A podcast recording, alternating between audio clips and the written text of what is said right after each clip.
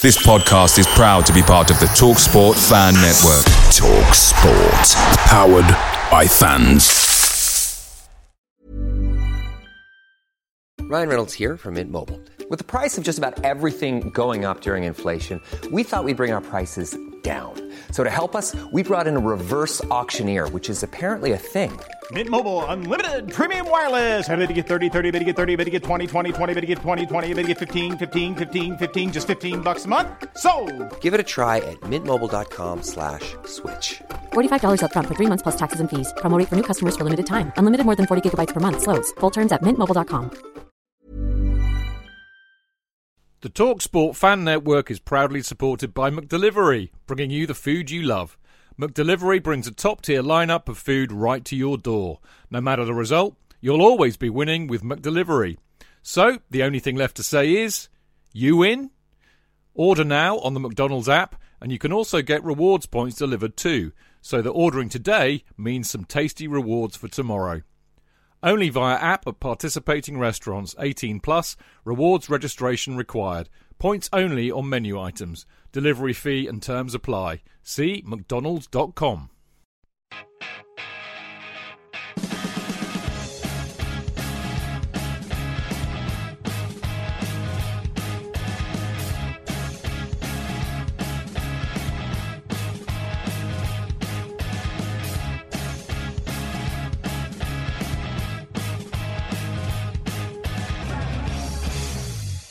Welcome to the Chelsea Fancast. Uh, your your host with the most, Mr. Stamford Chidge here. It's our Friday night soiree, also known as the Friday night preview show.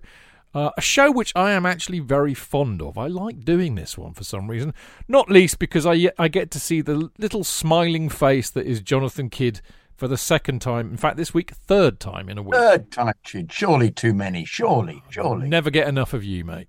Oh, Chidge, thank you. How lovely. I love you to see your little face as well. Ah, ah, good. Yeah. Have you, have you been? All right. I've Yeah. been all right, mate. I've been all right. We got somebody else on the show tonight.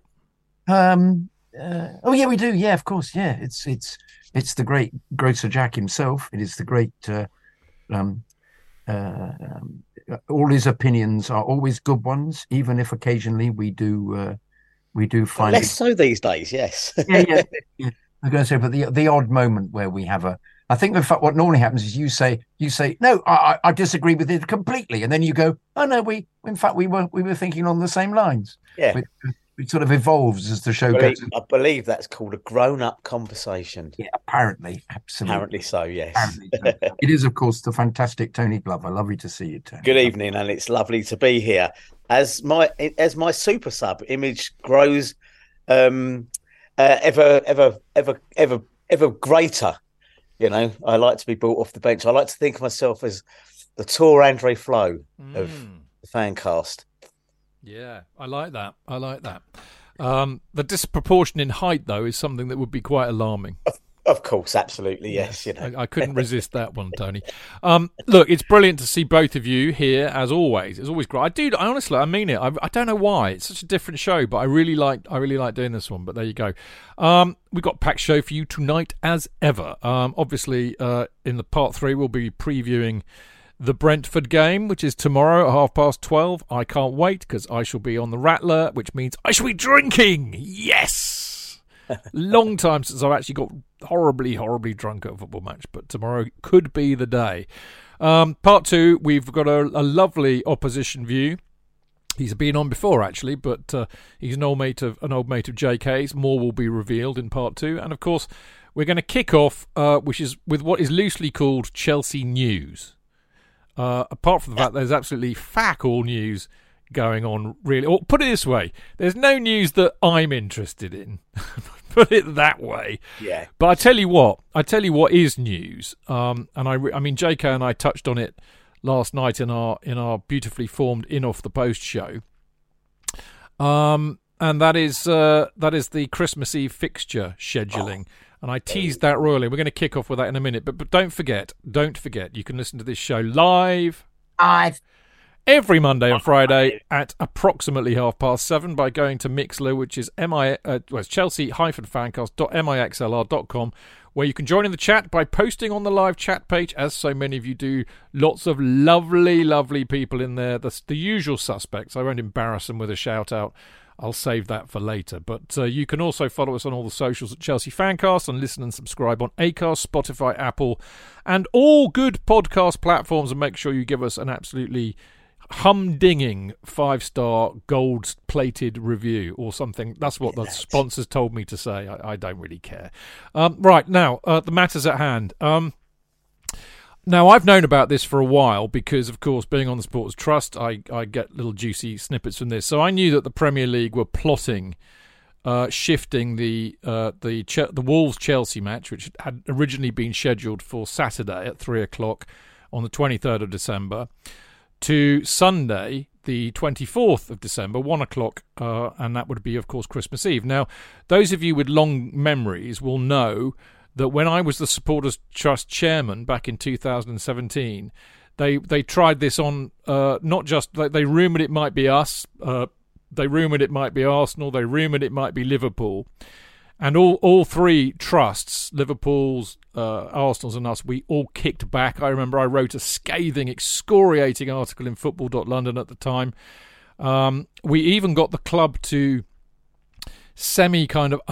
they had to be very careful because, of course, ultimately the broadcasters and the Premier League are their paymasters, so they were always going to find it very difficult to come out and say, "Yes, you're all bastards and you treat the fans like filth, so fuck off." They were never going to go and do that. But but the, what they did was really good. Steve Atkins is a great guy. I was very fond of Steve, and he he did he did the he did the absolute most that he was able to do, and it helped and the, the Premier League and the broadcasters backtracked and scuttled off into their dastardly lair on some Caribbean island where they smoke big cigars, drink fine whiskey, and plot plans to fuck the supporters off. Anyway, here we are. Uh, uh, six years later, God, it's six years. I can't believe it that long ago. Six years later, and they've done it. And I, to be honest, I don't see them backing off this time. Uh, obviously, the supporters trust have uh, put out a statement saying that we're we're dead against it and uh, we want to meet uh, the Premier League and discuss it. Um, I'm just going to give you a quick overview, really. I mean, the bottom line is Mark, Mark, by the way, Mark Meehan of this parish, who was also the Sports Trust chairman, has been on Talk Talksport several times and other media too, putting up a really good case, and he's done very well. He Yeah. was fantastic, Wasn't he? Oh wow, wow, brilliant! Really fluent and made all his points so well, and a huge number of points he made in a in a brilliantly relaxed um, manner. Were fantastic, fantastic advocate for uh, for not playing the game at, on uh, on Christmas Eve. And uh, it, it- Mark is just s- such an ambassador for the club as well. Absolutely brilliant, brilliant. He is indeed. I mean, you know, the points are these really. You know, there's a reason why Christmas fixture, Christmas Eve fixtures haven't been played in this country for 28 years since 1995. It's a terrible day for travelling. A lot of people want to spend time with their families or are travelling to see their families. So it's a fucking inconvenient time to put a football match on for people who, frankly, we all, I mean, because we do, we feel compelled to go. Um, I do see people on Twitter saying, "Well, don't be such stupid idiots. You don't have to go," and that's absolutely right. Clearly, we all one of them. Yeah, yeah. I don't. I don't disagree with that, Tone. We all have a choice to go. You and I both know, though, Tone. I mean, you and I would just say "fuck it," but there are many people out there who find that very hard. For me, the the, the other problem, by the way, before I get into what I really think, is. Uh, you know, it's also very unfair on the staff who work for these football clubs who were also expecting to, you know, ha- you know, get home early enough to spend some time with the family or go to wherever they might be staying on Christmas Eve. Um, Even And- Pochettino today said it Yeah. was actually unfair on Argentinians. yeah, Yeah, because the 23rd is has much more religious significance Yeah. for them. Yeah. and and he said it was going to upset his wife and his family. Oh, Yeah, mm. no, no, exactly right. So it, it it's basically inconvenient for the fans, whatever you think about whether they can they can go or not. And as I said, I totally understand that you can make a choice and you're able to do that. It's very unfair on the employees of the clubs who don't have a choice. So you know, the real reason for me, the biggest problem that I have, is that this is yet another example of the Premier League and the and the broadcasters you know, saying one thing and doing another. You know, they all say how important supporters are. The, the supporters who go to the matches are. We help to create the product. We create the atmosphere. We we help sell it around the world. and then then they shit on you because they just try and make it very difficult for you to go. And really, for me, what I'm most pissed off about is the message that it sends to us, which is we don't give a fuck about you. You can all fuck off. You're not important, and that pisses me off. And that's why it shouldn't be happening. Oh, one other thing, very quickly. Mark actually mentioned this when he spoke to Cundy and O'Hara last night, but not by name. But he mentioned a, a chap who is flying in from America, from Los Angeles, in fact, was was originally flying in on the 24th because he wants to come and see me and go to the Boxing Day match against Crystal Palace on the uh, on the Tuesday. Uh, it would be the Tuesday, wouldn't it? Uh, and he flies out on the 27th back. He's now completely fucked up because he, you know, he, he can't go to see the Boxing Day match. He can't go and see it because you know, it's been moved because we're having to play on Christmas Eve. And I bet you he won't be the only one. Anyway, Mark mentioned that last night on the radio, which I was very pleased about. Anyway, enough of me. What do you boys think? Who do you want to go first? You go first, Tony. You go. Okay, well, um, so number one, I think I do think it's an absolute scandalous outrage and another massive infringement uh, on uh, uh, on on a time when people are traveling, the families got families coming down. Um, uh, Christmas Eve, as Pot said today, Christmas Eve is even more of a thing in Argentina than it is here. You know, it's a it's a very big family day, um, and I, I think that in itself is a disgrace. Who the fuck wants football Christmas Eve? Now I know there are people out there who go, "Well, I do. I'd have football on Christmas." Eve. People who Day don't well." go, people who don't go to the matches and watch it on TV. Yeah, but I, I, I think for the match going fan, like I think even to a degree for the for the for the the TV watching fan, it's a fucking uh, you know we have people coming in and out of our house all day Christmas Eve. Uh, well, my missus is doing Delia Smith sausage rolls, and we're having a glass of sherry, and it's a generally sociable day. Now I know everybody does that, and I know uh, that other people have different things, and I find it. Frank, I'm not even religious. I'm I'm a fucking atheist. But Christmas is a side, a time set aside. Um, you know, if there was a, a, a, a, a any other religious equivalent, I guess, would they really think about making sure it was played on o- over that time? I don't think they would. So I think there's a big problem there with the whole family thing, with what people are doing. But as a lefty, it's also scandalous that they're going to ask people on minimum wage to expect to turn up and steward the game, to ask coppers to change their their their their, their shift rotors and duties around when they might have had the day booked off and now they've been told by their you know DCIs or whatever that they can't because they've got to go down there and and, and police the game. The bar staff, um, uh, everybody within the ground, the ground staff and everything like that. Then you've got the people. surra- I'm assuming Wolves is the same, pretty much the same as Chelsea. They'll have people who have little side industries running off, stall owners, etc., outside the ground selling stuff. All of whom are now thinking, "Shit, I've got." uh, Some of them might even have to go to the council and say, "Well, I haven't got a license to put my stall up on Christmas Eve. Can I have one?" Yeah, that's another hundred pound. I don't know, but all I'm saying is it's a massive inconvenience, except for the fucking television companies. It absolutely is. A, a, it, it's wrong on every single level. Now, I've been quite vocal in the fact that I've said if you are in a position where you've got nothing better to do and you still want to go to the game and you want to prioritize a game of football over your family and you're now sitting there with your wife and your grandkids and your kids saying, um, sorry, everybody, Christmas Eve's being a bit because I'm going to go to football. That's your choice. I think it's a wrong choice, but it's your choice. Okay. And anybody, any fan who goes to the match could turn around and say, fuck you, we're not going. It's a big boycott, whatever. They could do that. But for the people who work there, that's not as easy because their jobs could be under threat. All sorts of things could be going on in the background, which will impact their ability to work or whatever. So it's a it's a hugely, hugely, hugely bad idea. And the FA and the Premiership and the television companies ought to hang their fucking heads in shame. And that's why Mark Meehan goes and talks about it and not me, because I'd have been thrown out of the room by now.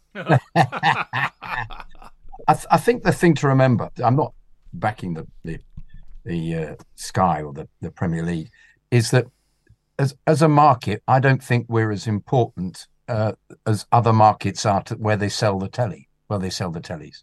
and their their view on this is product entirely. It's how can we make this more attractive Hmm. so we can bring more money in. And they've just thought, oh, I know what we'll do. There's a there's a dearth of football over that period. Let's let's have a game on the Friday.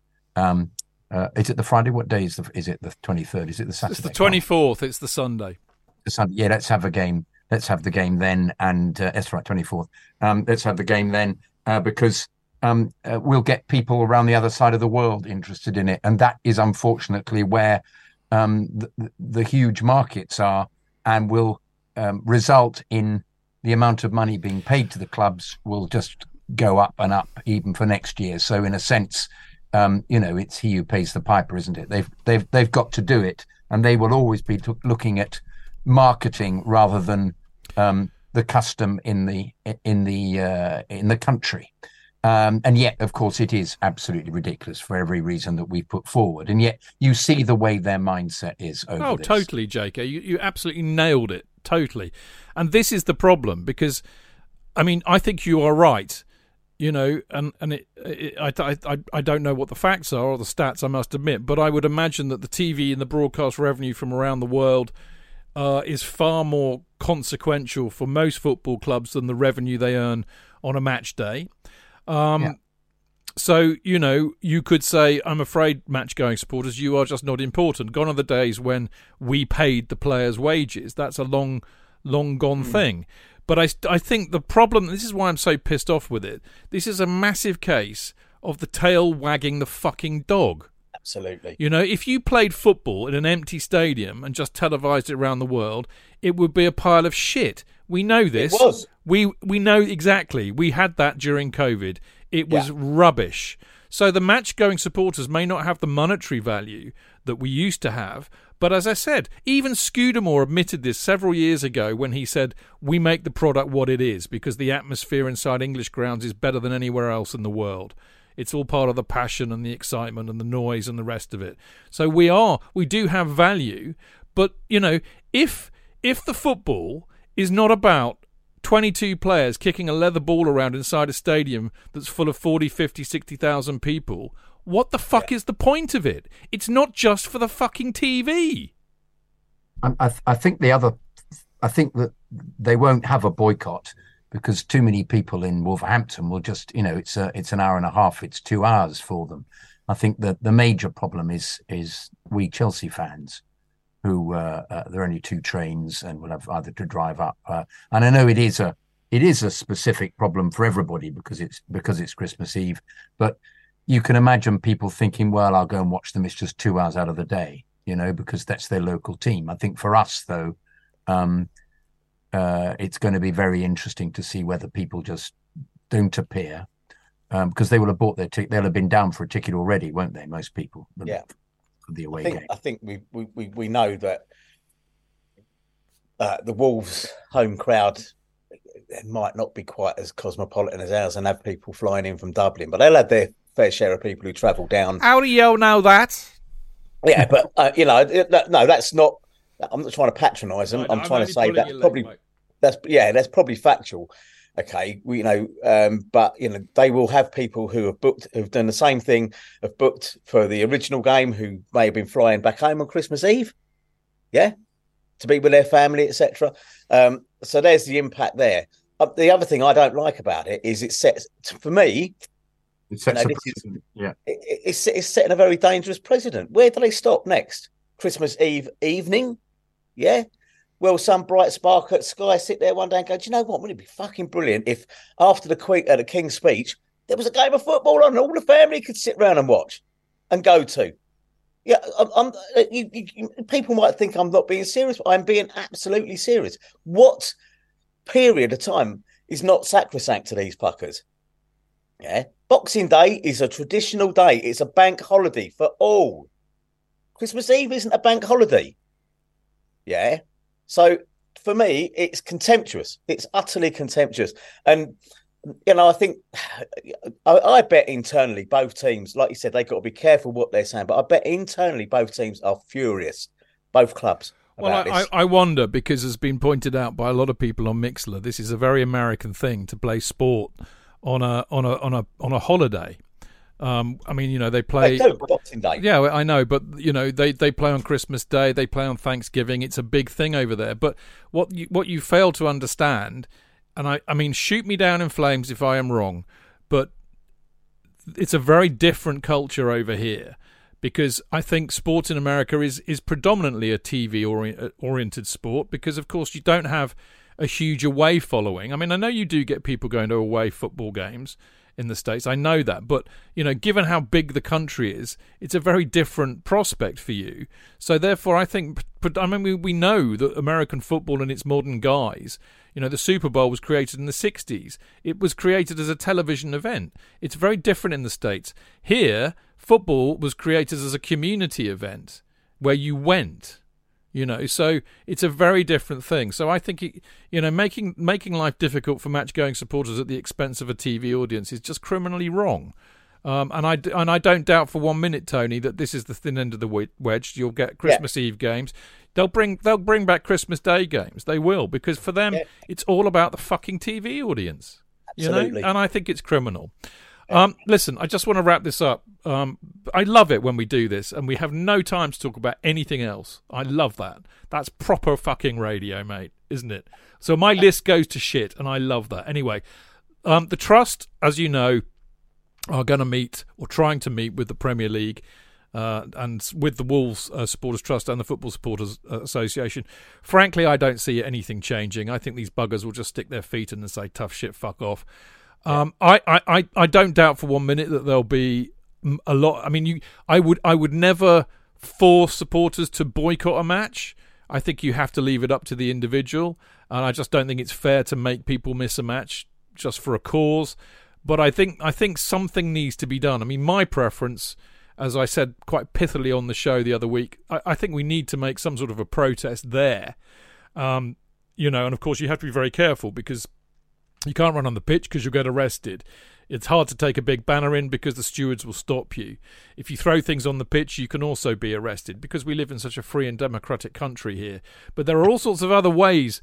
See, my, my favourite idea would be for 1,500 Chelsea supporters to do a full moon in, few, in full camera view. I mean, in my preference would be it's the TV companies that need to be kicked in the bollocks here. It so I, I would try and do anything that will ruin their broadcast. That's where I would go with it. But that's me, and I am a bit mad in the head. So uh, no doubt the Supporters Trust will come up with something far more reasonable and legal. I'd like to put um, uh, have uh, four of us go with four separate letters on our chests, T N U C, uh, and um, or no, with an S, it would have to be five, uh, and uh, and then just line up. Uh, almost in that order, if necessary, and get the get the, those at home to assemble them into a well-known phrase or saying. Um, a, on a given moment when the ball has just been kicked into the crowd, just yeah. lift lift our t-shirts up, yeah. and uh, there we there we. I'm, I'm, when you say that, I'm minded of that fabulous picture of uh, the comedian Janey Godley um, protesting against Donald Trump wanting to build a golf course, where she's just basically standing there with a sign that says Trump is a. Yeah. Well, I, I think James Hunt on it, and I, I just think yeah, I mean, it's you know that went around the world accidentally. Um, you know, lots of lots of people published it abroad because they didn't realise what the word was. I think English you, people picking up the Spanish paper, going bloody hell.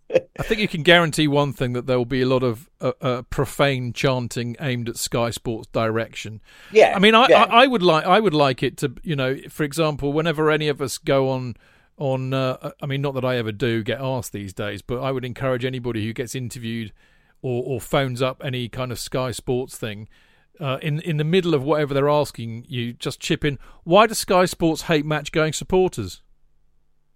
Mm. You know yeah. that will throw the fucking interviewer off. Yeah, yeah. And they'll say, "What are you talking about?" I say, "Well, you know, schedule fixture changes. Uh, you know, putting matches on Christmas Eve." You don't like yeah. us. Why don't you? Why don't? Why do you hate us? Why do you make yeah. life difficult for us? Just do it randomly. I, I if yeah. I ever get asked on that media, I'm going to do that. I won't get asked back, of course, but it'd be worth it. Could we just quick before Greville comes, fit in a quick um, uh, minute on the presser? Uh, yes.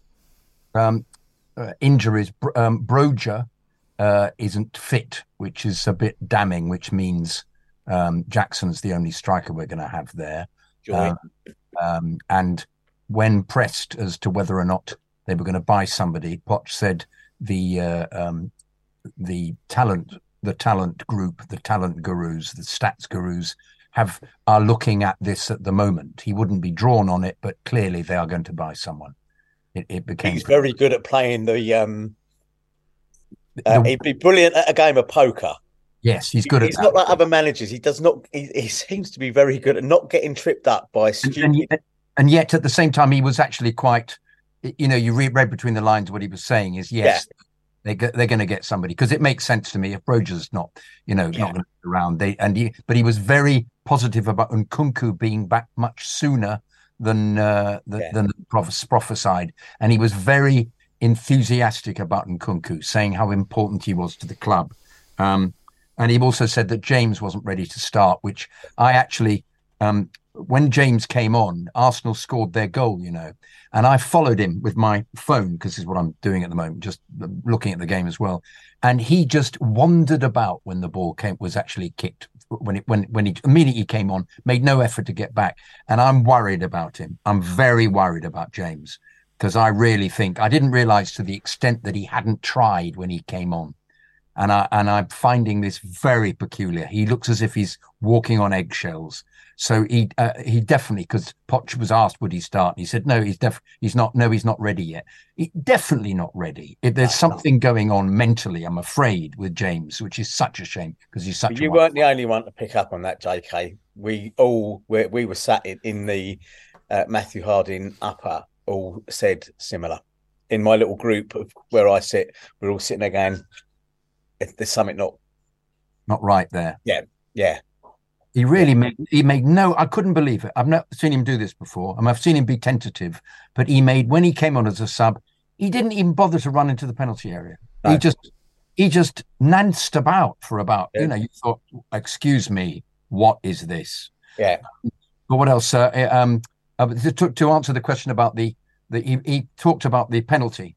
He said there are three people who could take it. Poch.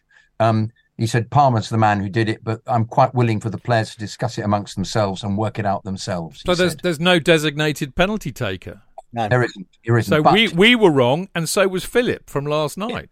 yes, there isn't. Yeah. He said it's, but it's because he'd scored one. He, he, he he wanted to take it, and he said he likes that. He likes the passion of somebody wanting to take it. He said. So uh, you know he's quite happy for them to have a scrap if necessary. I Okay, think. well, you know, I'm all for a scrap. Right, very, very quickly. Um, don't forget, of course, you can uh, get a copy of CFC UK, the latest edition, tomorrow. Uh, mine uh, is is an, a eulogy to Eden Hazard, uh, but there are many better articles than mine, I can assure you. If you can't get it in person, do not worry. You can actually subscribe for an entire season uh, by emailing fanzine at cfcuk.net. Uh, and the cost of doing that will be 20 quid for the Oh. UK, 45 quid for Europe, 60 quid for the rest of the world. And if you want a, a digital copy instead, so if you want a copy PD, a PDF copy emailed to you, that'll cost you six quid for a year or a pound each, and you can pay via PayPal. And talking of spending your hard-earned shekels, you would do well to become a member of the Chelsea Supporters Trust at this time. Uh, the one organisation who will do its best to stick up for you lot, and actually all of you lot, whether you're somebody from abroad who can't ever get to Stamford Bridge or somebody who tries to go every week and goes away and has to put up with Sky being wankers. Uh, ChelseaSupportersTrust.com. Go and go and join up to fiver. And the other. Oh, by the way, uh, it's uh, if you are a member, then you should have received an email which enables you to vote on the motions that were agreed at the AGM a few weeks back. Uh, which which basically forms the mandate for the trust going forward over the next year, and of course there are elections for the next board. So uh, thirteen people have uh, been not you know have have, uh, have are standing for election. Um, we uh, have a board of nine people, so it's a contested election. The reason I'm telling you this is because I, my email, uh, uh, my my email from the trust went to my spam, and that meant if I hadn't noticed that, then I wouldn't have been able to vote. So, if you want to vote in the elections, and I really hope you do, and for the and for the motions uh, from the AGM, just if you haven't received the email, if you can't find it, check your spam. It might be in there.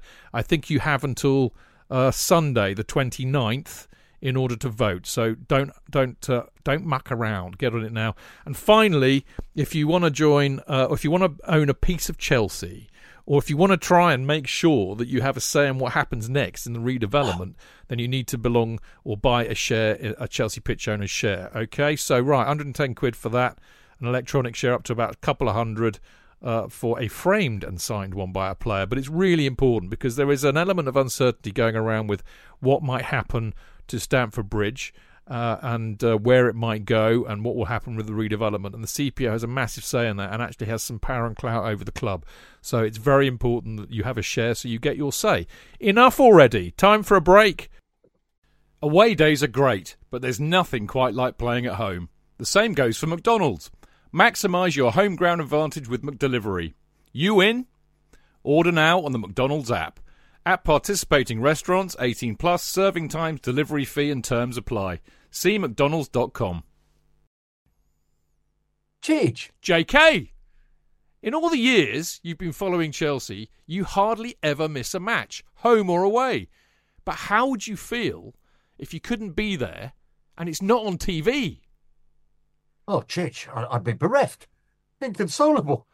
The thought of missing my beloved Blue Boys live. it's all too much. I know, JK, I know. It's all a bit too much, isn't it? Yes. Well, panic not. NordVPN have come to the rescue. they have. Yep, NordVPN allows us to watch any match, even if it's not on live TV here. They do. Yeah, they do. With just one click, they switch your virtual location to a country which is showing the match, and they act as your cyber bodyguard whilst online, protecting your personal data and sensitive info like card details and passwords. Oh, wow. Great. Ah, but yeah, I bet that'll cost me a fortune.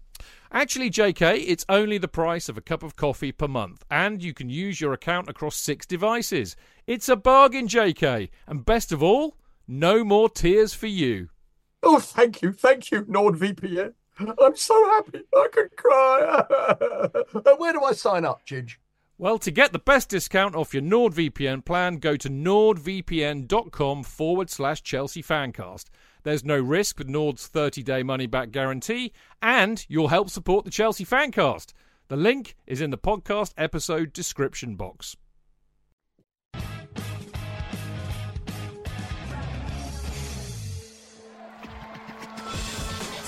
Real fans, real opinions. I'm Jason Cundy, and you're listening to Chidge and the boys on the Chelsea Football Fancast. Total nutters and proper Chelsea. Footballfancast.com.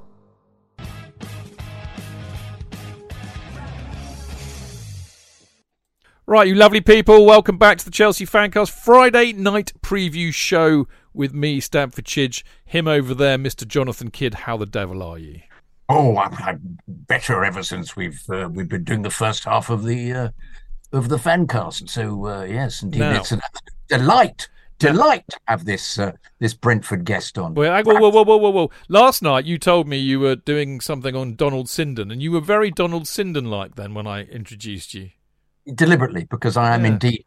I'm interviewing Donald Sinden. People don't know who Donald Sinden is. He was a, a very well known. You have to do this in the style of Donald Sinden. Oh, that's all very like that. Donald Sinden was very like that all the time. That's the way that he spoke, and really became a bit of a caricature, caricature after a bit. But anyway, he was, he, he was in lots of films. He was in The Cruel Sea. He was in lots of stuff with Mogambo, uh, um, uh, the Days of Days of um, uh, the one about the Titanic, the original one. But enough of that. But he, um, uh, I'm doing an interview with his son Mark uh, about his father in Windsor on the day after the Newcastle game. So um, I may go to the Newcastle game as a consequence. I thought it was on the same day, but um, but yeah, I'm doing that. So I'm reading. Uh, I thought I better be up on it. I'm reading one of his uh, his autobiographies, which is very good fun. Very good fun. Okay. book. Right, we have. Uh, he's returned from uh, his uh, location change. We also have the marvelous Tony Glover on the show. You all right, Tone? I'm very well, and um, I'm now uh, firmly out of the doghouse. Good. She did not Uh, look happy, She's mate. now allowed. She can now sit down and watch the telly she wants to watch, and, and I'm I'm I'm uh, ejected to the um, the departure lounge or the study. She did not look happy. I was, I was frightened sitting here, mate. she, I'll tell you, she came in and she looked at me with one of them, I you know, uh, in a way that only wives can look I at know it was, it was What on frightening. I, are you sitting there for doing yeah. that? I love Helen, but she does scare me. Yes. Yeah, And yeah. Now it's time for this. The opposition view. Yes, it's the opposition view, and we do have a rather wonderful guest tonight, courtesy of uh, a long-standing relationship with J.K. Um, he's written two books on Brentford, covering their first two momentous championship 14 15, 15 16 seasons in detail, both on and off the pitch, taking into context his over 50 years of support for the club. Uh, he then published, I like this, this is a great title. He then published Ooh Ah, the Bob Booker story, a well received and sympathetic biography of former Brentford, Sheffield United, and Brighton legend Bob Booker. And this is my favourite title of all. I, I, now I know this, I will be chanting this tomorrow.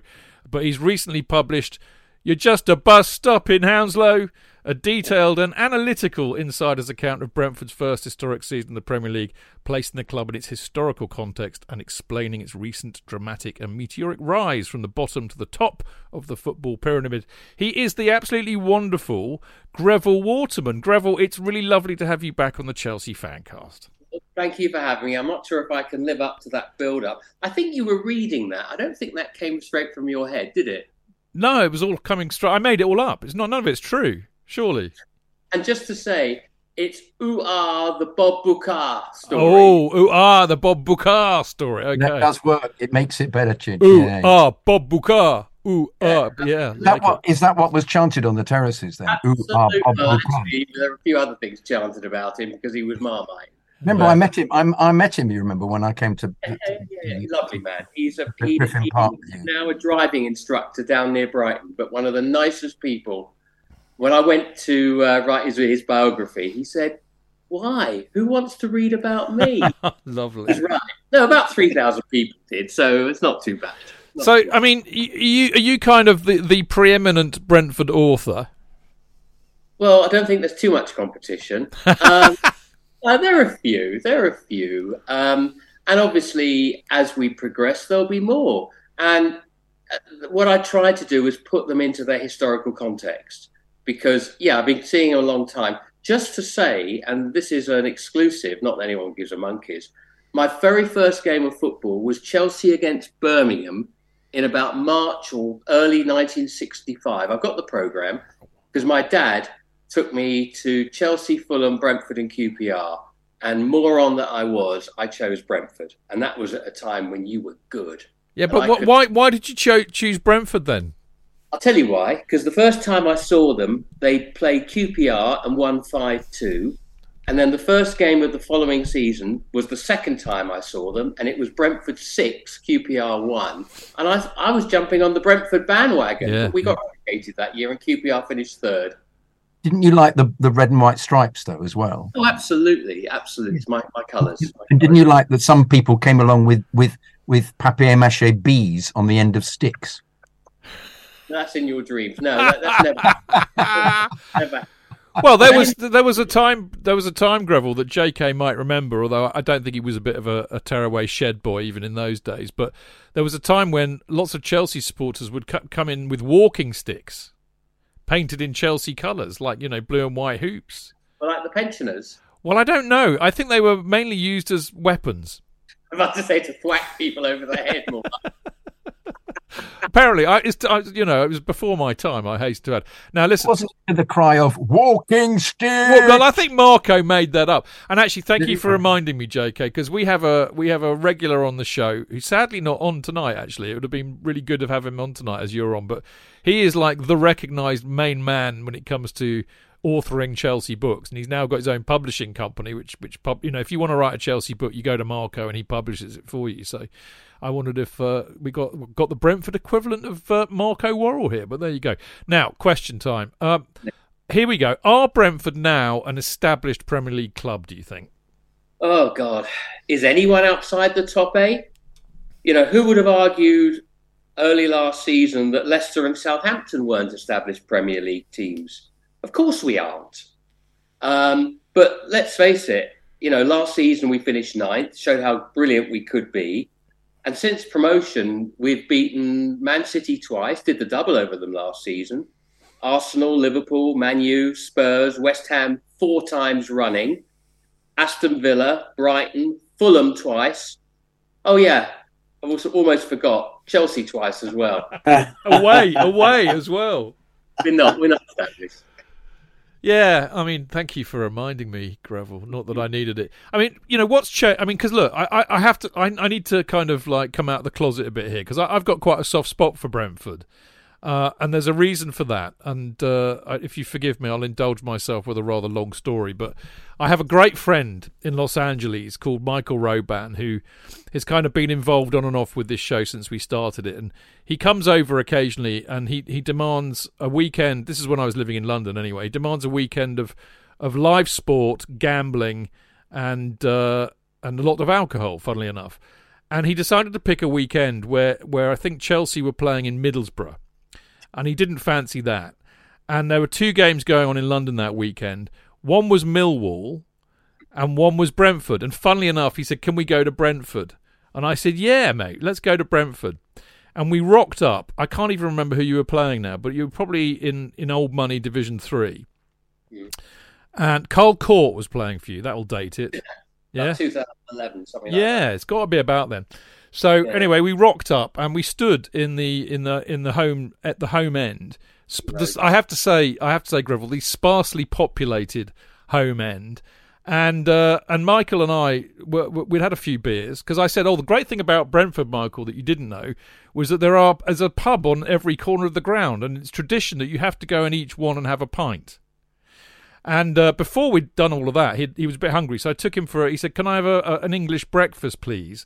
And I said yes, and I found the greasiest of greasy spoon re- restaurants in in Brentford. And and it, I, he he looked at it. He looked at the sausage as if it had come out from Mars or something. And he couldn't quite believe what he was eating, swimming in grease. Then we had four pints. Then we went and stood in the home end, and we we were a bit jolly by then. So we thought, you know, there's not much singing going on. So we started the chanting in the Brentford end. And I think they won something like 3 1. Half time, he says, God, I'm hungry again. All that beer, you know. I said, "Oh, there'll be somewhere to get a pie or something at the back." And he got he got this kind of ropey old microwaved pie out of a plastic thing, gobbled it down. End of the game, we were supposed to be herring off to uh, the stoop to go and see Harlequins play Bath. See, I told you he likes to watch a lot of live sport. And uh, we're waiting at the Brentford station, and Michael says, "I need I need to go to the loo." I said, "Oh, no worries, mate. There's a there, will be a you know gents just down the end of the platform." And he said uh, he came back. He said, "Oh, it's locked." I said, "Oh, don't, don't worry, Michael. Um, there'll be there'll be a loo on the train. Uh, there wasn't a loo on the train." I said, "You know, mate. You know, when we get off, just just just go and have a piss in the bush." He said, "I don't need a piss, mate." So. so then we then we had to get to to to the stoop, and uh, you know we found our way down there. I think we ended up getting a cab because I couldn't I couldn't figure out where it was from Whitton Station, but uh, we got there, and I've never seen somebody run so fast to a bog in my life. So the Brentford meat pie nearly did for my friend from LA. But that said, I have a soft spot for Brentford. I really, really do and I, I think it's great that they're here. But what's changed for you? Because I mean, I loved Griffin Park too, by the way. But what's changed for you since you've been in the well, Premier League? Let me start off by saying I don't want all these fans to like us. I want us to be hated. I want us to be feared, but probably not in our lifetime. Um, so, what's happened? What's changed? Well, some sort of fairly obvious thing. You know, sodding around with Sky over kickoff times. We're not used to that and obviously, you've got the Christmas Eve fiasco, uh, just shows the utter contempt in which they hold supporters. And um, we get the residue of that because we've lost our Boxing Day game because we were playing Wolves, and that's sodding my you know, my whole schedule around for Christmas. Are you now on the 27th? Is that now the 27th? 27th, yeah. And yet we've got the Palace game on the 27th. So they've got two London games happening on the yeah. same night. Yeah, probably. Yeah. Um, I, I just think there's the heightened media attention we get. We're not used to that. And that ranges from ignorant twats like Micah Richards describing us as bang average and the most overrated team of the league in the league. Lots of patronizing comments, a few flattering, but mostly ignorant. People don't really get what we do and how we do it. And frankly, how incredible it is that we're here, given how small we are and how poor we are. Um, I think what worries me, there's the beginning of a sense of entitlement from some of our fans. like, like that. Um, but really, it's the trying to come to terms that we can now field a team of full internationals and not just from Sierra Leone and Malta, uh, which is just ridiculous given some of the donkeys we've had playing for us, probably about the time that you last came to Griffin Park. So, yeah, that, that, those are the sort of things. You know what? It wasn't the last time I went to Griffin Park, though, because I, I was there for the infamous FA Cup replay yeah. where yeah. we we I, am going to choose my words carefully, Greville. I don't know how well good your hearing was on that day. The game where we coated off uh, Rafa Benitez, although you could use another word, which would have been perhaps more apposite. Um, and I have to say, it, it, was one of the most eagerly anticipated and sought after tickets that season because all of us wanted to go to a proper match and stand in a terrace. And I, I, I, don't think I've had that much fun at a football match in years. It was just joyous being there. And then obviously we had a lot of fun in the pubs afterwards. But do you do you miss Griffin Park? I, I loved that ground. It was a great little ground. Do you miss it at all with the new stadium you've got, or is the new stadium infinitely sta- better? I mean, the new stadium's great. I have to say, um, please God, it's going to be too small for us in the, in time. But to us now, it's just the right size. It's very loud. The acoustics are great. Sight lines are fantastic you know, I love it, Greville. I love it. I love the fact that it's just there in yeah. by Kew Bridge. You just go and see bits of it, and you just think, what a fantastic, what a fantastic architectural conceit to get it to get it in there. Fantastic. I have to say, I love Brentford being in the division just because because I love London clubs being in the Premier League because it means you don't have to go very far to watch.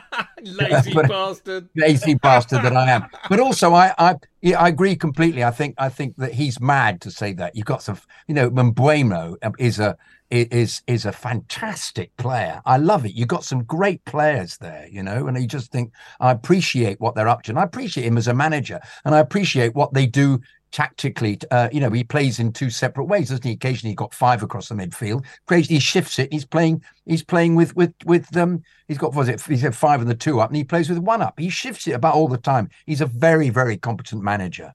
You Sorry, need, I interrupt you. Don't, you don't need me anymore. Just let him get on with it. Um, I'll come back.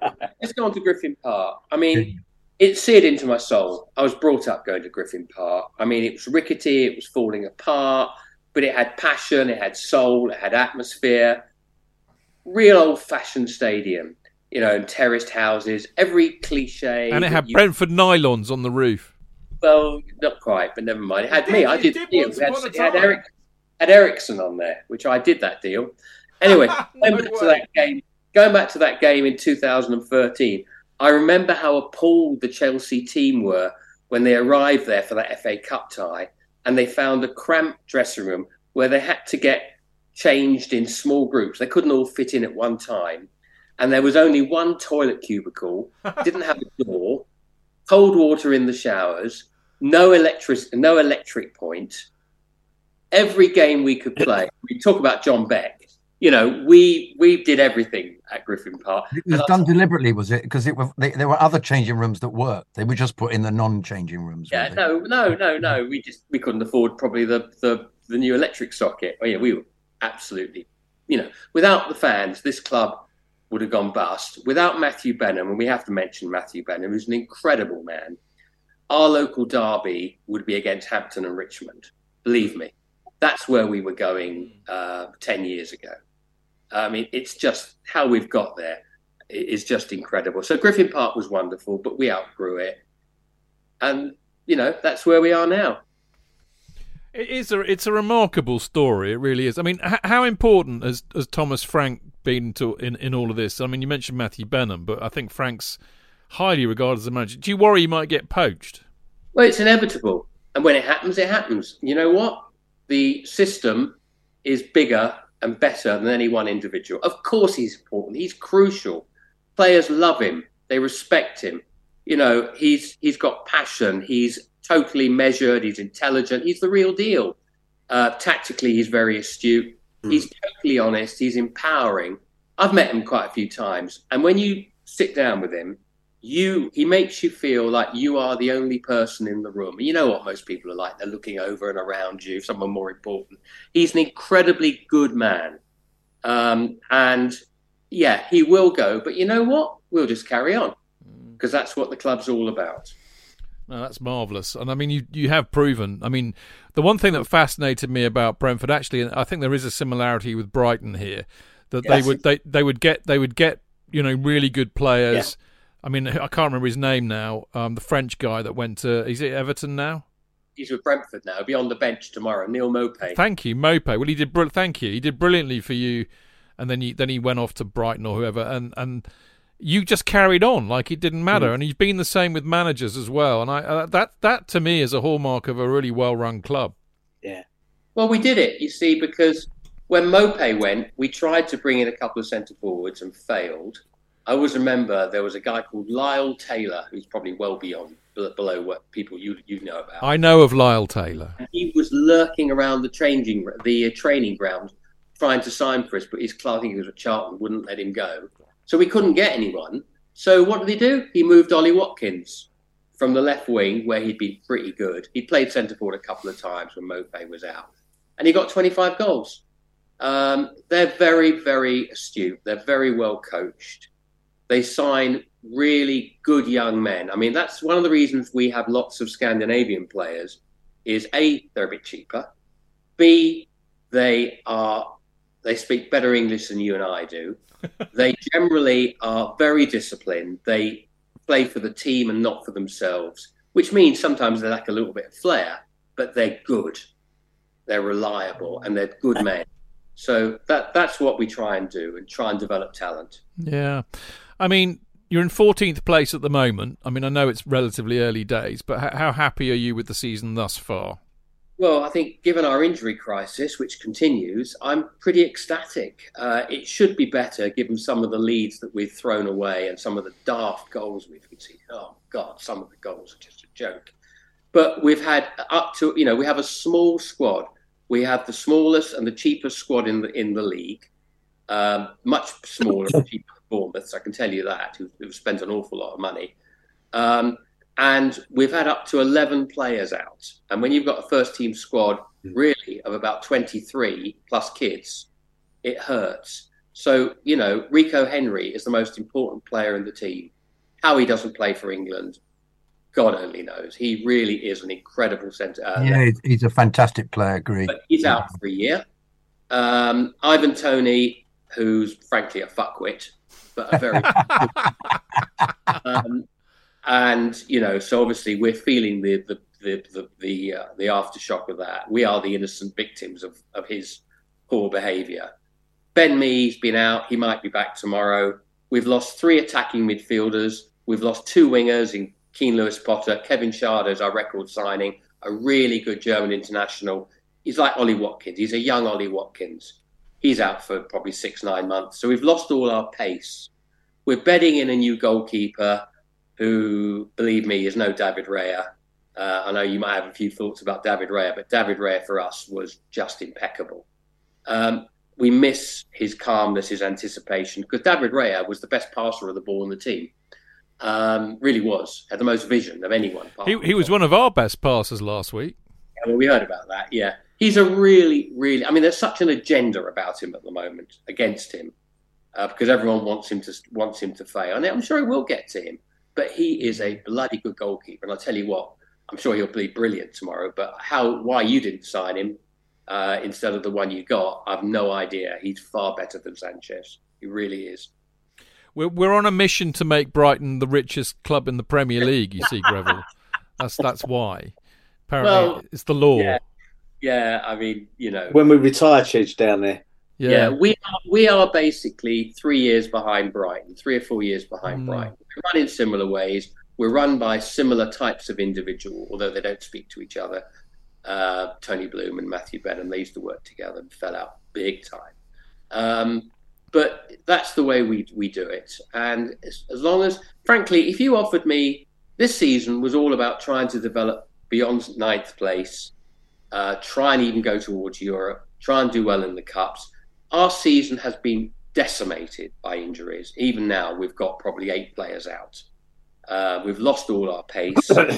we can't do what we want to do. Frankly, if you offered me 16th place now, I would take it, maybe even 17th.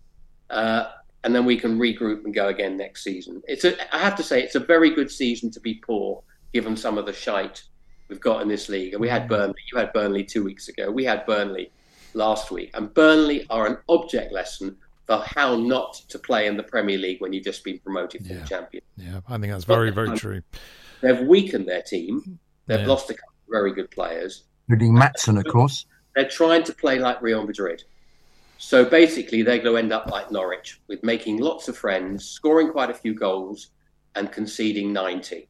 And, you know, and- we we could have had eight. Yeah, I mean that uh, that's a shame because again, I, I, I you know, Burnley, I, I like seeing them in the Premier League. It's a good trip up there. Um, so uh, you know, who's impressed you most this season for Brentford? Then it's been tricky. I didn't real, to be honest, Greville, I didn't realise it was that tricky with the injuries. I had no I- idea. Genuinely worse. It really is bad. Um, because we play generally 3 5 2. We'll come on to that. But we hit teams on the break in transition, which is what we did for our second goal, your place last year. Um, but we can't do that now because we've lost our pace. Um, but the best players now are Ethan Pinnock, who's Mr. Consistency. He's just a good centre half. He just probably score an own goal tomorrow and be sent off. He, he, he barely get, he, I think he was booked twice all last season. He just doesn't make mistakes very often. He's really I good. inter- interrupt me just for a second, Greville. You you did in fact say this all last year to me Yeah. before the game, and you still beat us. It's the same notes. I've got the same notes. So have we, Greville. No, you know, you've got Pinnock, you've got Aaron Hickey, who might, he's also out, but he might be back tomorrow. He's a decent international fullback. He's a Uh, youth, isn't he, Hickey? He's Yeah, he's 21. 20. He's 20. He, he, he will play for Man, the Man Cities of this world in a couple of years. We've got Mathias Jensen in midfield, who is just a good creative player. And Mbeumo, frankly, is more important to us than Toney. Mbeumo, it, when he wants to, he, he's had a few bad games, but he was really on it last week. He is just so quick and so clever. Um, and He always was. Him and Henry were both. When, when I remember you, you took me a couple of years ago, and they were both standout players. yeah, they're good players. Fab- fabulous, fabulous players. And you know how long they stay with us. Well, Henry, you know, he's on in crutches at the moment. He's not going anywhere. No. So th- those are those are our best players. But the trouble is we've we've got a new keeper. He's Dutch international, uh, but he just hasn't trained on yet to the Premier League. Flaps at everything. Um, we're not very happy with him yet, but he he'll be okay, I hope, because we probably scouted him a hundred times. When we signed Kristoffer Ajer, who's also a very decent centre half, very quick apparently we watched him 125 times. You know, that's the level of detail we go into. So, eh, we'll see. I have a question. If it's Yeah. yeah, I mean, have you resigned yourself to uh, to potentially losing Ivan Toney in the in the in the coming transfer window, knowing, for example, that uh, you know there's a West London club that's not massively too far away from you that are desperately trying to find their uh, or another iconic Drogba-like striker who's you know puts fear into the heart of defenders and isn't scared of a bit of rough and tumble. Well, I think it's fair to say that Ivan Toney is a fantastic player. Absolutely fantastic player. And he does as much defensive work for us as he does attack. Mm. You know, he holds the ball up, he brings others into play, he's got vision. He will he tries to score from 60 yards about four times a season. He hasn't quite done it yet, but he's nearly done. He's just a class player and he gives everything on the pitch. Now, it's obvious he's going. He's got one more year on his contract after Hmm. this. He's got new agents who are already making all sorts of noises. He hasn't got an iota of class, in my view. He's not apologised for what he's done. Of course, he was. He had a gambling addiction, um, but you know we've carried him. He's cost us big time. Has there been a word of apology to the supporters? No. Has he said, "I can't wait to be back on the pitch with the lads in January"? No. No. So, so from our perspective, it's a very difficult scenario because if we sell him, how do we replace him? No idea. We've done well with Wissa, who's good, is also good, and Mbeumo. Neal Maupay actually looked very good on. We played 4 3 3 last week, and they they together look very good. But there again, I'd have looked good against Burnley. Uh, And John, I, Jonathan Kydd, I remember you playing, you know, back at Colet Court in against Colet Court back in about 1960. Well, don't tell them. yeah, yeah, and I think you'd have you'd have done all right. Um, Thank you so very much. Thank you. In my in my in my my generalissimo midfield role. yes, you were. You, you were the number ten, weren't you? I was. I was. So Toney's going to go.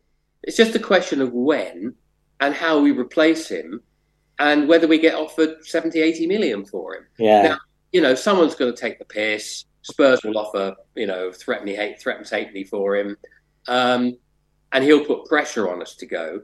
But part of me says keep him to the end of the season because we we're not going to be in a great position in January. We might be 17th, 18th. Who knows? We might we might have got up to mid-table. if We get players back because whoever he plays for, Toney is going to be brilliant between January and May because he wants to get to the Euros Yeah.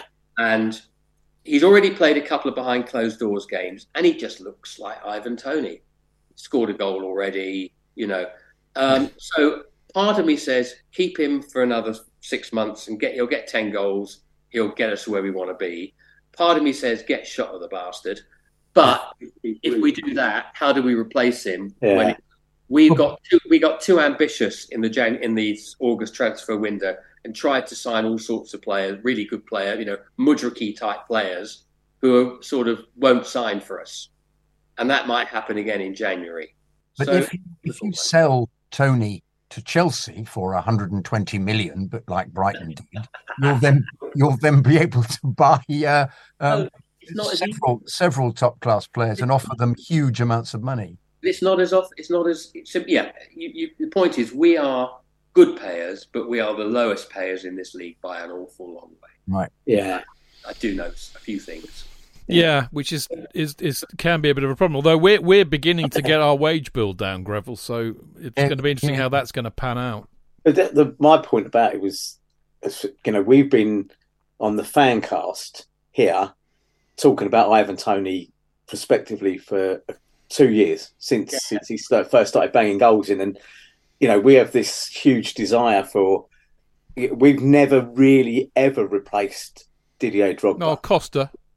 Well, no, but Costa didn't really defend like Drogba did. No, Yeah, um, he, he did kick players. To be fair, he did kick players, but he didn't have Drogba's knack of being never able to got. run You know, he never got sent. I think he got may- maybe only got sent off Yeah. once, didn't he? But Drogba had that ability to run into the corner with Yeah, he was nil brilliant. No, he's brilliant. and, and just hold five players off of him, and and I see that in Toney. That's that, and that's where that question came from. I, I, I don't think it's necessarily us because I think Arsenal uh, uh, they're, they're interested as well, and if he wants Champions League football as well, then he, he probably won't be looking at us potentially this season. I don't know, um, but it was just an interesting question because you know he, you know, I'm old enough to remember. You know, I go. I, I've you know I've been sport Chelsea since 1970. I remember working at um, the old Southern Electricity Board in Windmill Lane, where my boss was a Brentford fan. You know, he just used to go, and he was old school, trilby, tweed jacket, you know, waistcoat, and he used to go up there every, you know, to, to every game. Um, and, and I, I just, I, I've got a, a real kind of warmth towards what I call old school strikers like Ivan Toney, people who know what their job is, know how to score goals.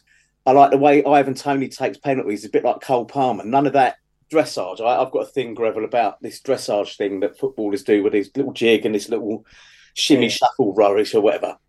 And for me, Toney is another one who just runs up, hits the ball so hard that if the keeper does get it, he's likely to end up in the back of the in the back of the net with it. So it was in, it was a, it was a nice answer because I think we've been in a similar position where we've known players are going to go, you know, and what can you do? Well, move on, and I think that's Yeah. what that's what you do, isn't it? We got to replace him. Yeah. It's going to be bloody hard because even if we have all the money in the world, and let's face it, Arsenal still haven't paid us for David Raya. Uh, so we've got that one scenario. So I can't see them signing Toney because they they're they're, they're crying poverty. Um, maybe he'll come to you. I'd love you to come in for him because you'll pay. You'll overpay for him. Lovely. but we have to replace him first, and I'm not sure if we're able to do so. So Well- we'll have to. They're very hard. It's this is the problem that we and many other clubs have is that it's very hard to get what we would all recognise as a number nine. They just don't seem to be many around. Listen, um, Greville, how, how's Thomas Frank going to set up tomorrow, and how do you see it going? Well, it's invariably three-five-two or four-three-three, and generally three-five-two against the better teams. So it will definitely be four-three-three. No, it will be. It will be. it's going to be three-five-two. I can almost guarantee that. So Ben Mee will probably come back after a long absence, and Neal Maupay will be on the bench, I suspect. So it will be three-five-two, and then if we're lo- if I then it might go four-three-three, but the chances are if we're losing, it will go three-four-three. It goes three-four-three if we're losing away from home. Interesting Do stuff. you still do um, long throws? I always Yeah, thought we- that, that, yeah, that we- business we- of the, the two headers then into the into the box was always always a fantastic ploy, which you did with Yeah, it, you know, people put uh, their nose up at it, but it works. So we've Oh, got Everybody should do it. Everybody should do it. Fantastic. Mathias Jensen looks like the before uh, bloke in a Charles Atlas ad, but um, he can throw the ball 50 yards. It's unbelievable. There's just nothing of him. Um, but obviously, he hasn't got Toney there. He generally aims for Ethan Pinnock, who seems to win absolutely everything. It's all in the buttocks, Greville. All in the buttocks. You know, I remember, I remember when we, I think it might have been a, a, a Carabao Cup draw, which we just about got away with a one all at the, by the skin of our teeth, and I think I called the show after that buzz bombed, because that's what it, it. You know, I think most of our players had to go around with those old ARP white helmets on because it, everything was coming. It was like an air raid for fuck's sake. Oh, you beat us 1 0. I'll tell you Oh, was it one 0 We did win it, didn't we? Yeah, that's 1-0 true. At Stanford, at, at, at, at GTEC, uh, or Brentford Community Stadium as it was then. And Chill, Chilwell after said it was like the Alamo or something Yeah. like that. And I was talking to Thomas Frank, um, and he said, "Oh, the managers are all wonderful. They're all kind, professional, you know, very, very polite and appreciative of how Brentford play, with one exception. And you can imagine who the one exception was: Tuchel. Hell yeah, he would have loved that. Tuchel barely said a word to him. He made he basically said didn't accept how lucky Chelsea had been that that, that night. And when we won here four one, he bleated to the press the whole time after the game how he said Brentford were never in the game apart from the ten minutes in which they scored three. Well, he may, he may have been right. That wasn't the game back in um, Yeah, second of April 2022 that I sent my daughter to because I was going on a cruise yeah. and uh, uh, I didn't want to get COVID. Um, I was going. I said to her, "Take my ticket." I said, "Go and sit with Attilio, who, who Chidge knows, who sits next to me." I said, and, uh, "You'll get a pint at half time and all this." I said, "And the good thing about this game is it's Brentford. We're at home, so this game is eminently winnable." Indeed. And how did that turn Famous out? last words. Right, Brent. Uh, I just I've got to ask you this as well, Grove. I'd be interested to hear your your spin on this. But do, do, I mean, I, I, I like J.K. It's always been fascinating that you've got Brentford, QPR, Fulham, and Chelsea, um, and and maybe somewhat arrogantly, you know, we don't we don't consider Brentford, Fulham, or, or QPR as anything like rivals, which is a shame because I think that that you know takes something away from you know what potentially should be really you know nasty needly uh, local derbies so we, we don't you know arsenal spurs la la la la we i don't feel we have that but but what's that like from the brentford uh, perspective do you consider us as rivals is there any needle there for you lot Not yet. I mean, our, our rivals have traditionally been QPR ever since they tried to kill us in 1967, which I can just about remember. And then more recently, Fulham.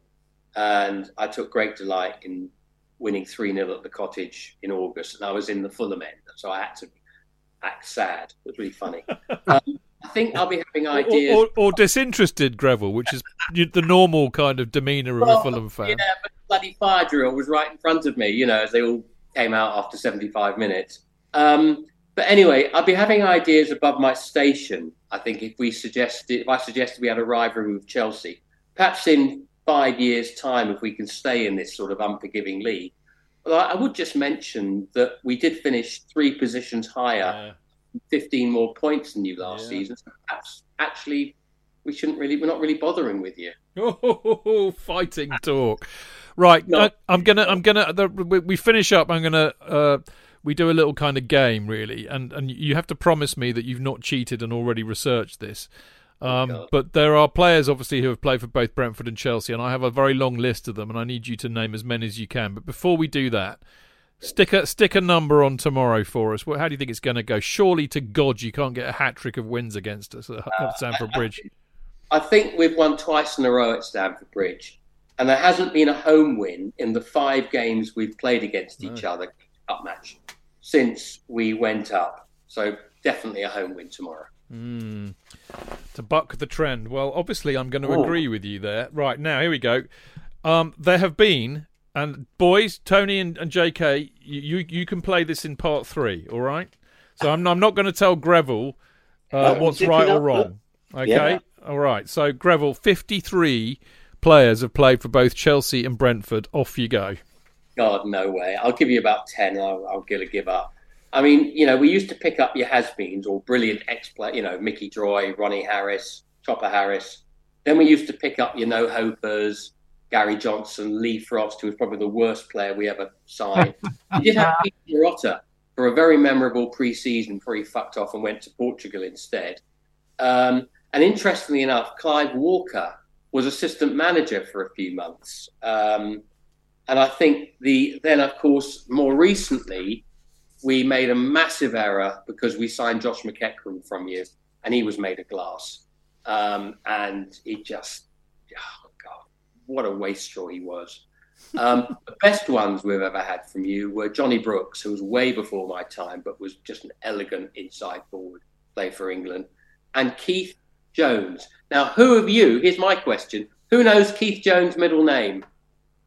Ooh, Victor. Anyone else? Um, no. Gladstone. Gladstone. One more. Disraeli. Bruce. Hmm? Anyone? Oh, God, I'm going to go out on a limb here and say, it's, is it something like Pele? No. Aubrey. Aubrey. Aubrey. Aubrey. Keith Wow. Jones. Keith Aubrey Jones. What a player he was. What a player. So I'm going to sort of, t- I can't be bothered to think of any more. Um, and I would say that maybe we can sign better from you in the future. Now, funnily enough, when Forest signed Callum Hudson Odoi, there's obviously something wrong with him. I don't know what. Fact, you can tell me. But to sign him for three million to me sounded an absolute steal, unless there's something going on I'm completely unaware of, which I'm sure you'll tell me. Because I thought, bloody hell, he could do us a job. So maybe if, if you do sign Toney, you'll be offering us all your, you know, all the all your things, people you don't want. Maybe a Chalobah, or Cast offs. Cast offs. your cast off, or a Broha. Is it Broha or Borgia? Broha, Breuer. Broda, Broja. Who actually I, I rate Broja. I think he's a good. You can have Jackson. yeah, please. Take it. Broja's, Broja's injured again. Yeah, well, thank God for that. But I, I, I rated him. I thought he he actually gave Ben Mee a 20 yard start, and Ben Mee's not that slow, and he just went vroom, straight Yeah. past. Yeah, I, I thought he was very impressive, and then of course he cocked up an open goal, which probably was more more par for the course. Yeah. Uh, what, what is wrong with Hudson? In all seriousness, why did he go? I don't. I don't think psychologically he recovered Yeah. from really doing a nasty job in his Achilles when there was nobody within ten meters of him. yeah. Yeah. It was in uh, was it in the States, wasn't it? On that No, no, ill-fated- no. It was it was a it was a cup match at the Brothers there, Was it? mate. Yeah, yeah, yeah. You're But thinking of no Loftus. near You're him, thinking he- of Loftus Cheek. I am, yeah, sorry. But he when he he he, he struggled like a lot of these players, we've we've spoken about this before, Greville, on on, on this fan cast, when they come back from Achilles or cruciates or stuff like that, even though that may well be fixed, it's up here. the mind. the Yeah. first twinge, the first tiny little nick they get in that area, and, some of them just collapse. And he just looked like he he, he he he he looked to us like he lost interest. All But right. he, he would never take anybody on, was the Yeah. problem. And Yeah. Tuchel, Tuchel used to go mad because clearly he was taking people on in training, but not when he got onto the pitch. Which and Tuchel would actually make him his whipping boy in a team. He'd run down the the uh, the touchline, telling him to take people on, and then then scarecrow like going back to the bench and uh, waving his arm around as if to say, "You, you see, look what he's doing. He's doing it wrong again." You know, is that that kind of thing that uh, only Yeah. Tuchel can do? But you see, the point about it is there's such an empowering, supportive environment at Brentford. That's not to say that behind the scenes Thomas Frank doesn't have a go. You know, he's not Francis of Assisi, and I wouldn't like to get on the wrong side. Sergi Canos got on the wrong side of him, and he got bummed out fairly quickly, I can tell you. Um, so, but the players play for him because he will never dig them out in public. He's always very supportive. You're never going to see stupid histrionics on the bench. Yeah, you will see histrionics against referees and time wasters. He has this this gesture that he will use again when the teams are wasting time, and the referees will generally book him for it. Um, yeah, maybe maybe we will sign one of your players. Maybe you'll have a few in, in exchange for Toney. But uh, anyway, I just thought I'd change the subject because I can't be bothered to think of the other. No, no. I, I want to save save some for the others anyway. One thing I will say about Thomas Frank though, Greville, he's got wonderful hair. Oh yeah, he's got great hair. Best hair uh, in the league, I'd say. And all, but his gum chewing's a bit. Uh, Is it? Obnoxious. Okay, Yeah. I, I haven't noticed. I haven't. I haven't been up that that, that up close and personal like you have. Uh, Greville, it, it's been absolutely delightful having you on. You you are welcome back when we play you up there. I can't, I can't even remember when that is, but I don't know, March, April, probably. if John wants to have me on, I will always be there. And if I have a spare ticket for the G Tech, as long as he wears a red and white shirt, because away fans get thrown out now. In all seriousness, because Really? apparently, apparently some Chelsea fans were caught dancing on the table in hospitality last season. Yeah, I know them. I know them well. They're great friends of mine. In fact, I think I recognise one of them. well, you know what? I mean, we were so desperate to get there, and of course, it's very annoying because we have a pretty big away following still. Hmm. And and I mean, I, I- you know, it's it's annoying. It's like Bournemouth too. You only get about twelve hundred tickets, which is not enough. So they're like it's like rocking horse shit. But I everybody was galvanised to get an away ticket for Brentford, and through very nefarious means, which I daren't reveal to you, a lot of my I, I actually was offered one, but I didn't go because it was it was COVID time, and I didn't really want to get COVID and give it to my missus, so I bunked out. But I actually I had a ticket for that game had I wanted it in the Brentford end. Ah, well, you wouldn't last long now. Well, but but on the basis that for years and years and years after me taking Michael down there for his dodgy meat pie, I was on the Brentford mailing list for years, offering me tickets. So you know, I'm almost a Brentford fan. I don't know. I mean, just call me the fancast version of Andy Jacobs, mate.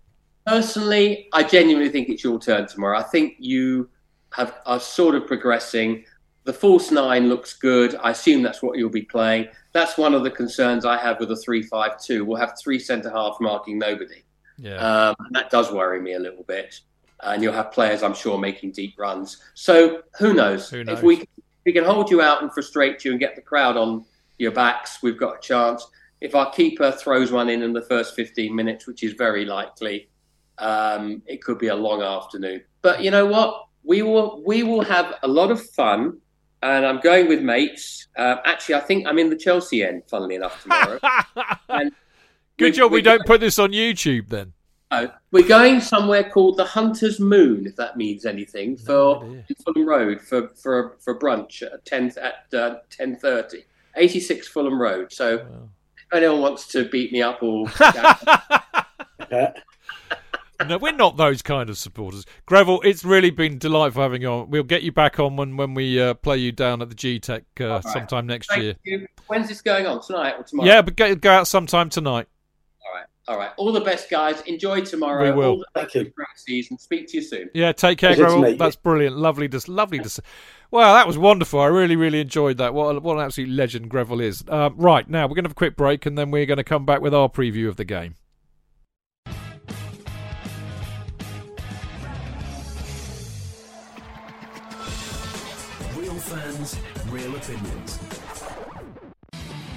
I'm Jason Cundy, and you're listening to the Chelsea Football Fancast. Proper Chelsea. Footballfancast.com.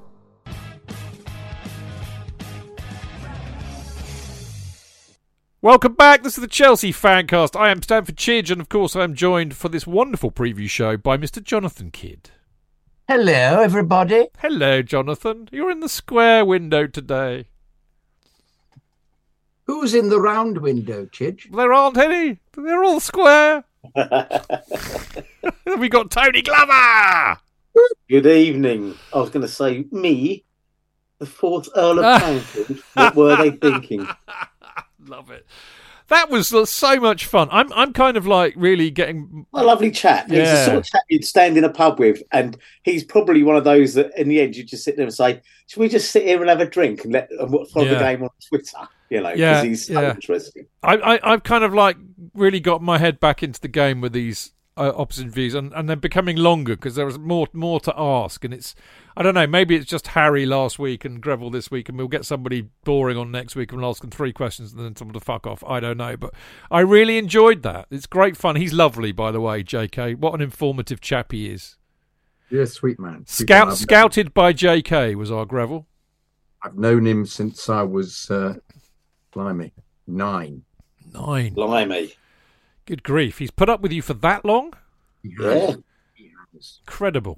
He's looking, he's looking Did you good. both? Did you both go to the same top hat shop? the same, the same stiff collar shop.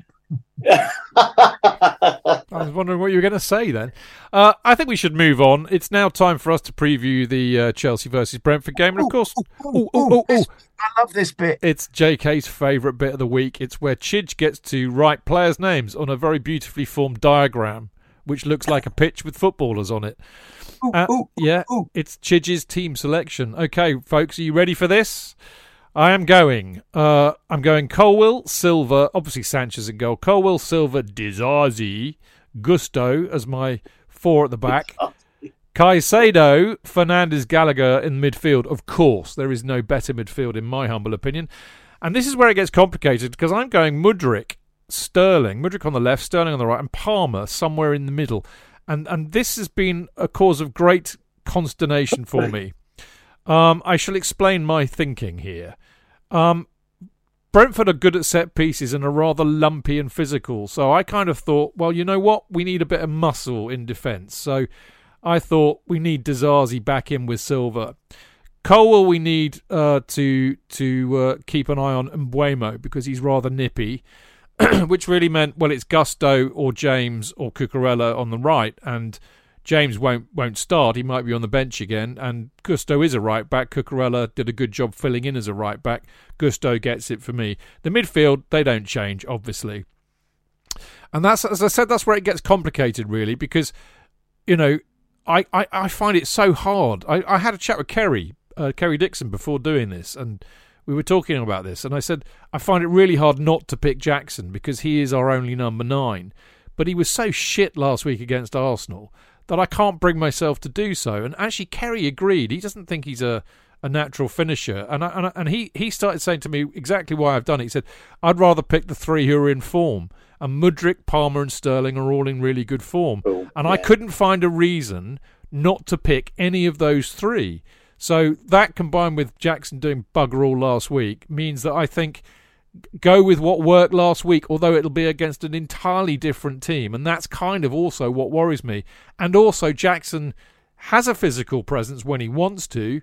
So I'm a bit I'm a bit conflicted, but I thought no, go with your guts, pick the guys who are in form, and that's Mudryk, Palmer, and Sterling. I rest my case.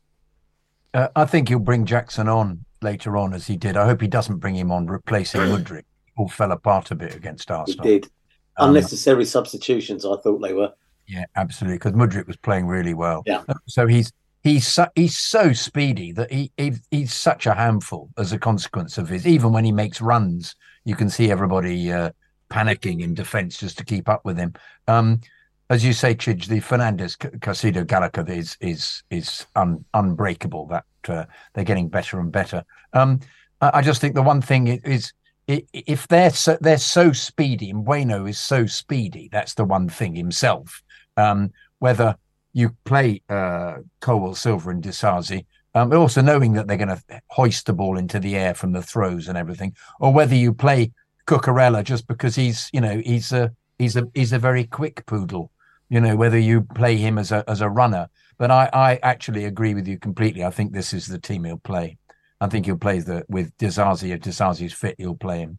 Um, and Gusto is going to make, uh, but Sanchez is going to make an effort with, regardless of his terrible Rick during the week, because he, he he he wants him to play out from the back, and uh, and he likes him as a goalie. Other than that terrible mistake, um, um, and Gusto is at the moment eh, the man in in in in contention. But he's the he's the he's the player he'll pick just because Reece, who may come on, is just looking a complete caricature of himself. So let's just let's hope he's improving in training because Reece in that team um, is if he at his best would you know would we'd suddenly have a a purring right back with some absolutely brilliant crosses because that's what that's what uh, Reece can contribute, and he's a brilliant defender. But we're not the, the, the brief cameo we saw at the weekend was just dreadful.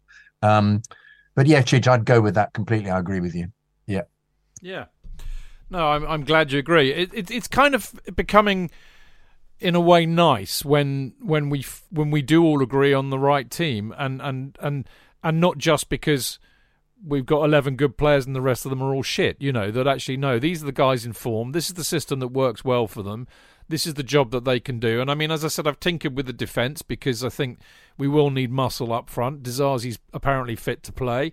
Colwill, we know, can do a job at left back, and he can take uh, Mbeumo out of the game, hopefully.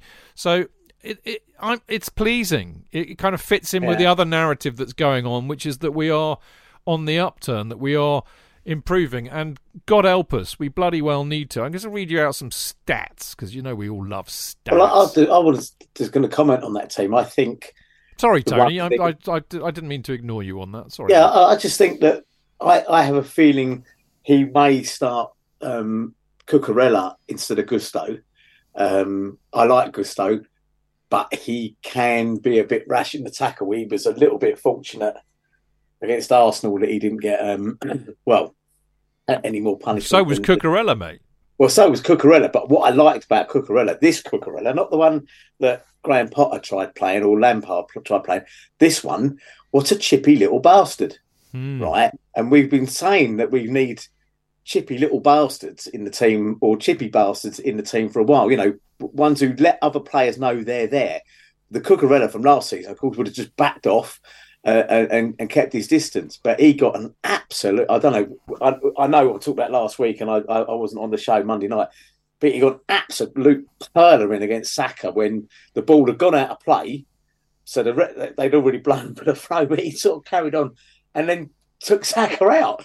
Um, he wasn't best pleased about it, Saka, but we were all sitting there going, "Fucking hell, well done!" You know, let him know you're there. So, uh, and also one thing about Cucurella we have discovered, of course, is that he can play on the right just as effectively as he can play on the left. So I've got a feeling he might start ahead of Gusto, but I like that team. You're right about the midfield. Fernandez, Caicedo, Gallagher.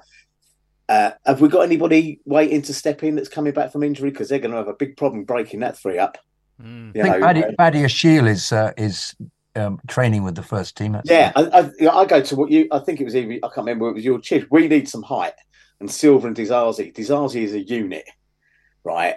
Um, and I think we're going to need that tomorrow because I think they will. They Thomas Frank likes to play the nice game, but he's not averse to the, the lump it up front and, and lob it in on free kicks and, and set pieces and long throws and that sort of stuff. Um, and they're all valid parts of the game that I love. I love a long throw. I wish we had an Ian Hutchinson in the team because it's like having a corner. Every where where Hutchinson could take a throw in from, it was like having a corner.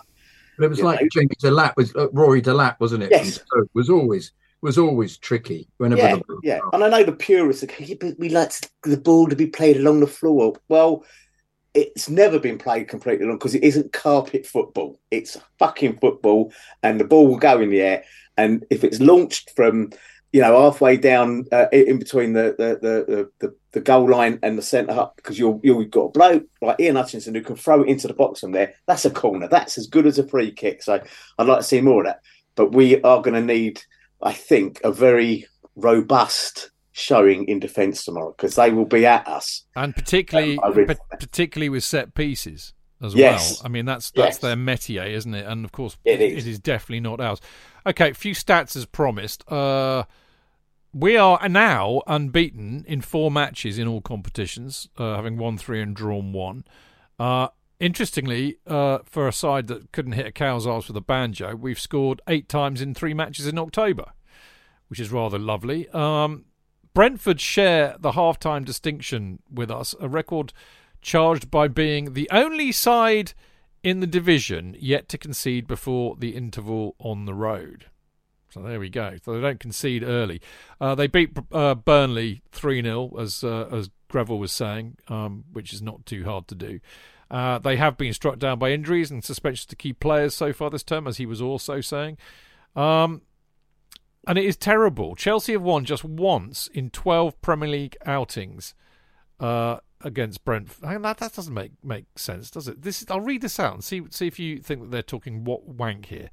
A relatively short trip across the capital to Stamford Bridge should encourage the Brentford players, given that Chelsea. Oh, right, that makes sense. Chelsea have won just once in 12 Premier League outings at the Bridge in our last 12. I mean, we've drawn six, lost five, which is just unconscionable considering what it used to be like. And uh, of course, as we know, uh, Brentford have won uh, their two Premier League matches at Stamford Bridge. Uh, and Mbeumo has been instrumental in their uh, last, uh, their back-to-back head-to-head wins against Chelsea, directly contributing to three goals in those matches, one goal and two assists. And he was also on the score sheet at Burnley last weekend. And only two of the last ten head-to-heads saw both sides score, which is interesting. So there we go. I mean, given that they've beaten us twice in their in their you know their two previous visits to Stamford Bridge. I mean, this is not what I was saying last week about Arsenal looking for their fourth uh, win against us in a row. It's not those proportions, but I mean, for fuck's sake, this is Brentford. We need to stop this rot now, don't we, J.K.? Well, this is Brentford with a huge injury problem, so uh, it makes it even more terrible if we don't beat them.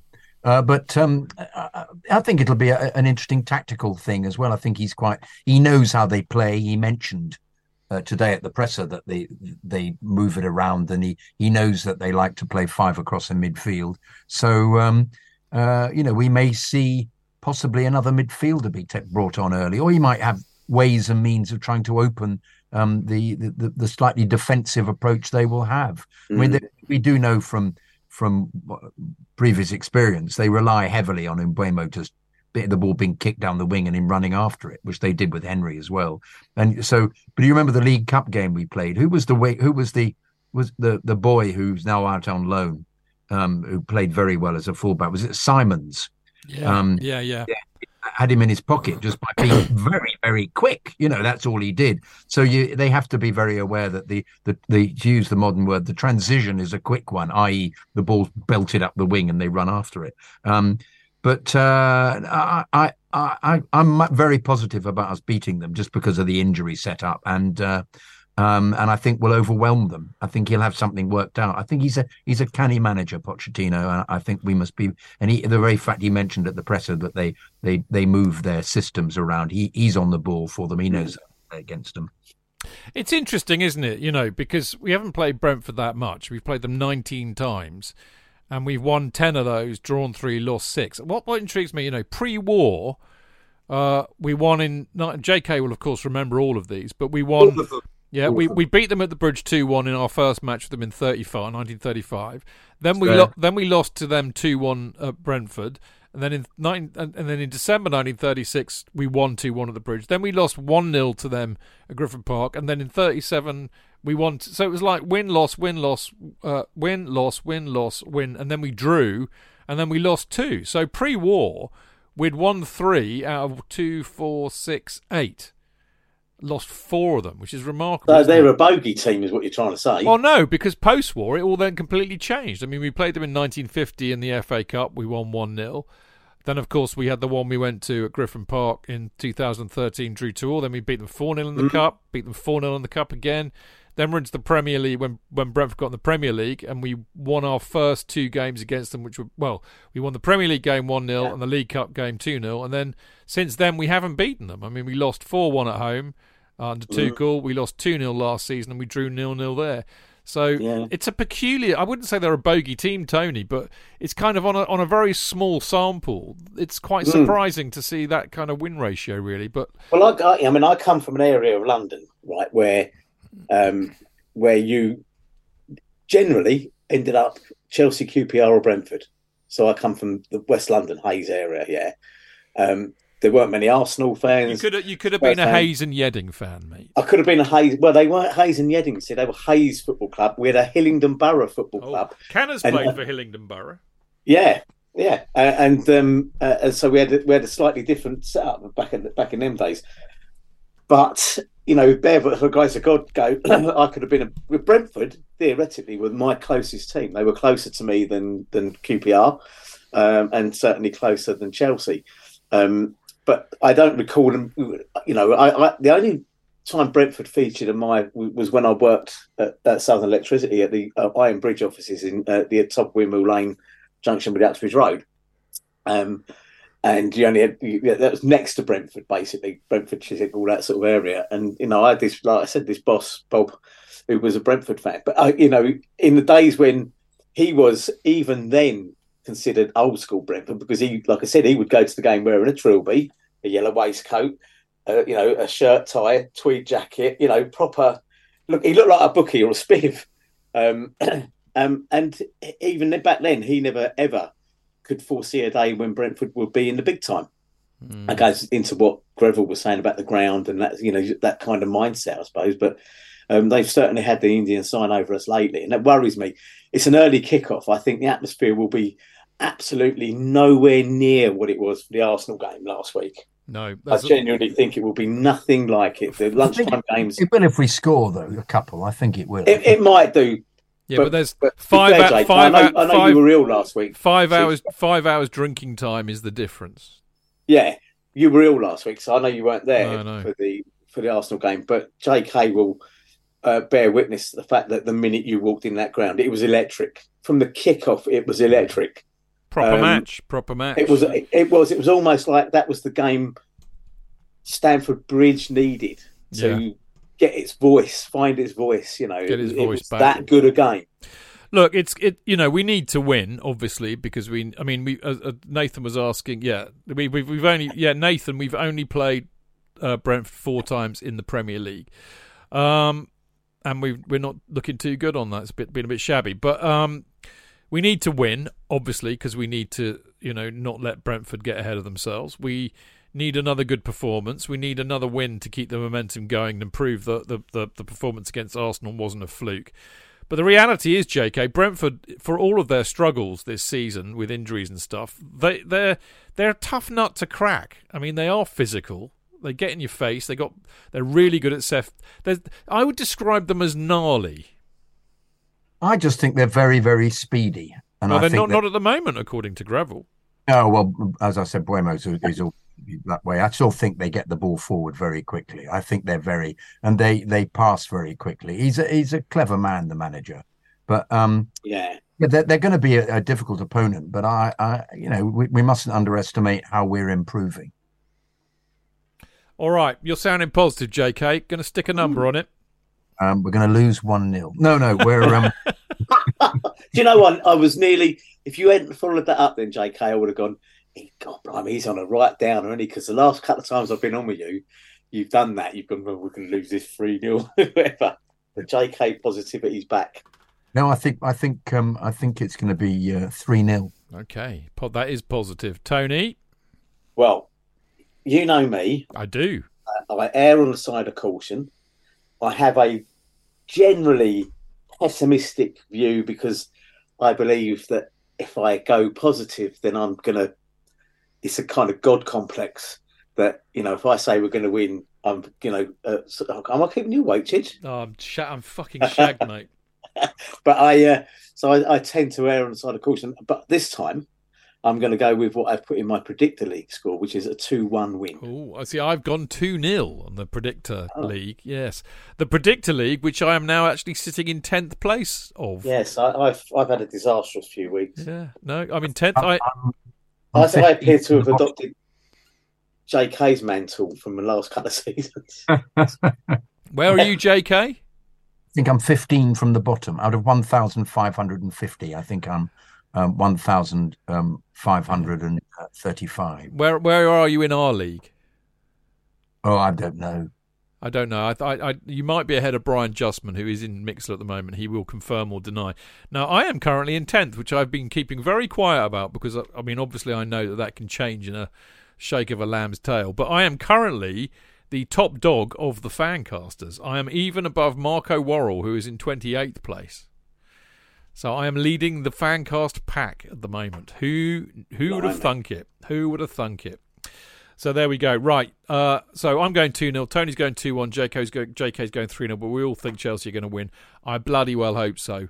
Right. Now, a little bit of healthy competition, boys. They played for both. 53 players have played for both Chelsea and Brentford. Who are they? Now, Chidge, um, was David Webb player manager when he went to them? Was he just their manager? Webby. Webby is not on the list. Okay, he must have been just their manager. Yeah. And, and, and was Lewington their manager? He was their manager. I know. Did he play for them as well? No. His name is also not on the list. well, I know that. I know that. Um, what we didn't mention, or what Greville didn't mention, was Tommy Lawton, of course. Well, The hang on. Well, well, I got a ticket. One, uh, you get a tick for Tommy Lawton. Yeah, and um, and I, I, of course, he said McEachran, which I was going to say, but that's obviously Yes, that's one. I. That's the only one that springs to Right, mind. and, and Ron Harris, of course, who he mentioned as well, and Keith Jones was somebody. Of course, he said that as well. So, and the Keith only other Aubrey Jones. Keith Aubrey Jones, Aubrey Jones, and the only other one I vaguely remember, I think Tommy Baldwin played for them. Was I His right? Was that name is Tommy Baldwin. He's the leader of the. Yes. Yes. Yes. Otherwise, I'll have no uh, no memory whatsoever of any If of If anyone wants to argue, we'll kill the fucking lot. La la la. la. I love that song. I love that. I sang that to Tommy Baldwin once. He chuckled. He chuckled. Right. Yeah. So that's is that it for you? Yeah. Okay. So you got one, two, three, four, five. Tony, any any any advance on that? No, because I had McEachran, Ron Harris. Um, I thought, got to say, David Webb went as player manager, but if he's not, on, the list, he's, not, on the list, then, then then there's nothing I can do about that. Um, so yeah, I, I'm afraid that I'm a little bit, and it, it is because I'm just one of these people. When players leave, I tend to just think, oh well, they've left, and I don't really follow them much anymore. Apart from They mean nothing to me anymore. yeah, they're dead You're to dead me. to me, son. Yeah, yeah, yeah, yeah. Well, I mean, I, w- JK and I were saying this last night when I revealed to him the horror that there were, in fact, 53 players that have played for both Chelsea and Brentford. I think this is the most we've had, which kind of tells you something about the relationship we've had with Brentford as our dumping ground. And when I tell you who's played for them, you'll understand why. Um, I'm going to read them in, in, in the list in which I think I think it's actually alphabetical. It is. It's an alphabetical list. That should have made it very easy for me. Right. There are some on here that you will kick yourselves about, and there there will be some on here and you'll go, "Who the fuck is that?" And Nathan, he of Chelsea Grave Society, has very kindly uh, sent me a thing, which has got more information than I, I, I have, but it's very small because it's on. Actually, if I open up my Twitter account on the on the computer, I will be able to see it in letters that are big enough for my poor aged eyes to read. So uh, let me just do that, uh, and then I can add a bit of information to you should you require it. Uh, here we go. No. Okay, bingo. Right, that's great. So the list that I have got has got Joe Allen. Oh, Mm. I hate you, Alan. That's what I shouted. Yeah. you never liked him, did you? Do you remember when he came on Love Sport and he was pissed, or was that a show that you didn't do with me? No, I wasn't involved in that. No, it might have been a show that I was presenting that wasn't the Chelsea fancast, and he was really arsey, and I think he was pissed. He was pissed, you know. No, I can't believe it. I can't was from- believe it. He was from Hartlepool, He wasn't was from he? Hartley Pools. Right, so Joe Allen, spelt with an O. George Anderson. Now, who was he, JK? Say again, what was his name? George Anderson. Uh, played in the 30s. Very good. He was in the first team in 1928. This is supplemental information from the wonderful uh, Nathan. Uh, he was cremated in Cambridge Crematorium. Probably a little bit too much information. Uh, right, so George Anderson, Tommy Baldwin, you got Mickey Block, Oh, yeah, yeah, yeah. Oh, Mickey Droy as well, wasn't Mickey he? Droy. You can have Mickey Droy. Uh, definitely, you can have him. Uh, right, uh, Peter Barota. Which. I think he said he played mid um, pre-season. Didn't yeah, play. Greville Greville mentioned him. Yeah, but he didn't actually play. And I'm getting this from Mark on on uh, in Mixlr.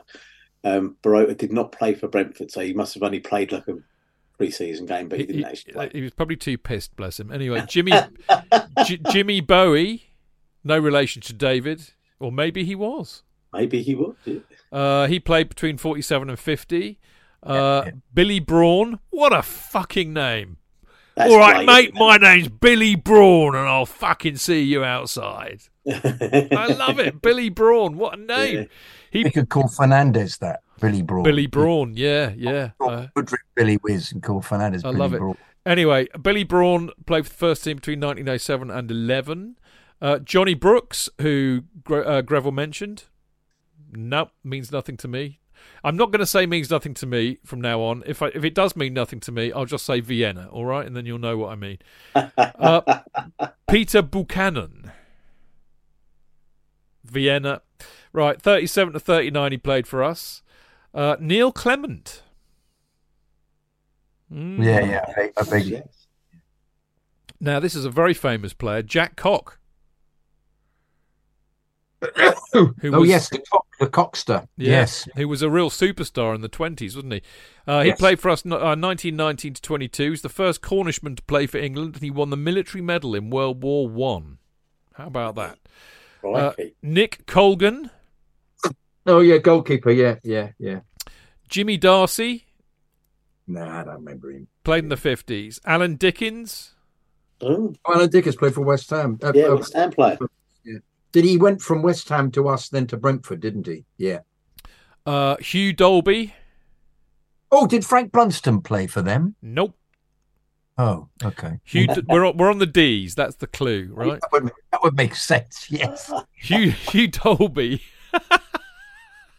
he played for us in 1909-10. Ah, Mickey Droy, obviously we got Bill Bill Finlayson.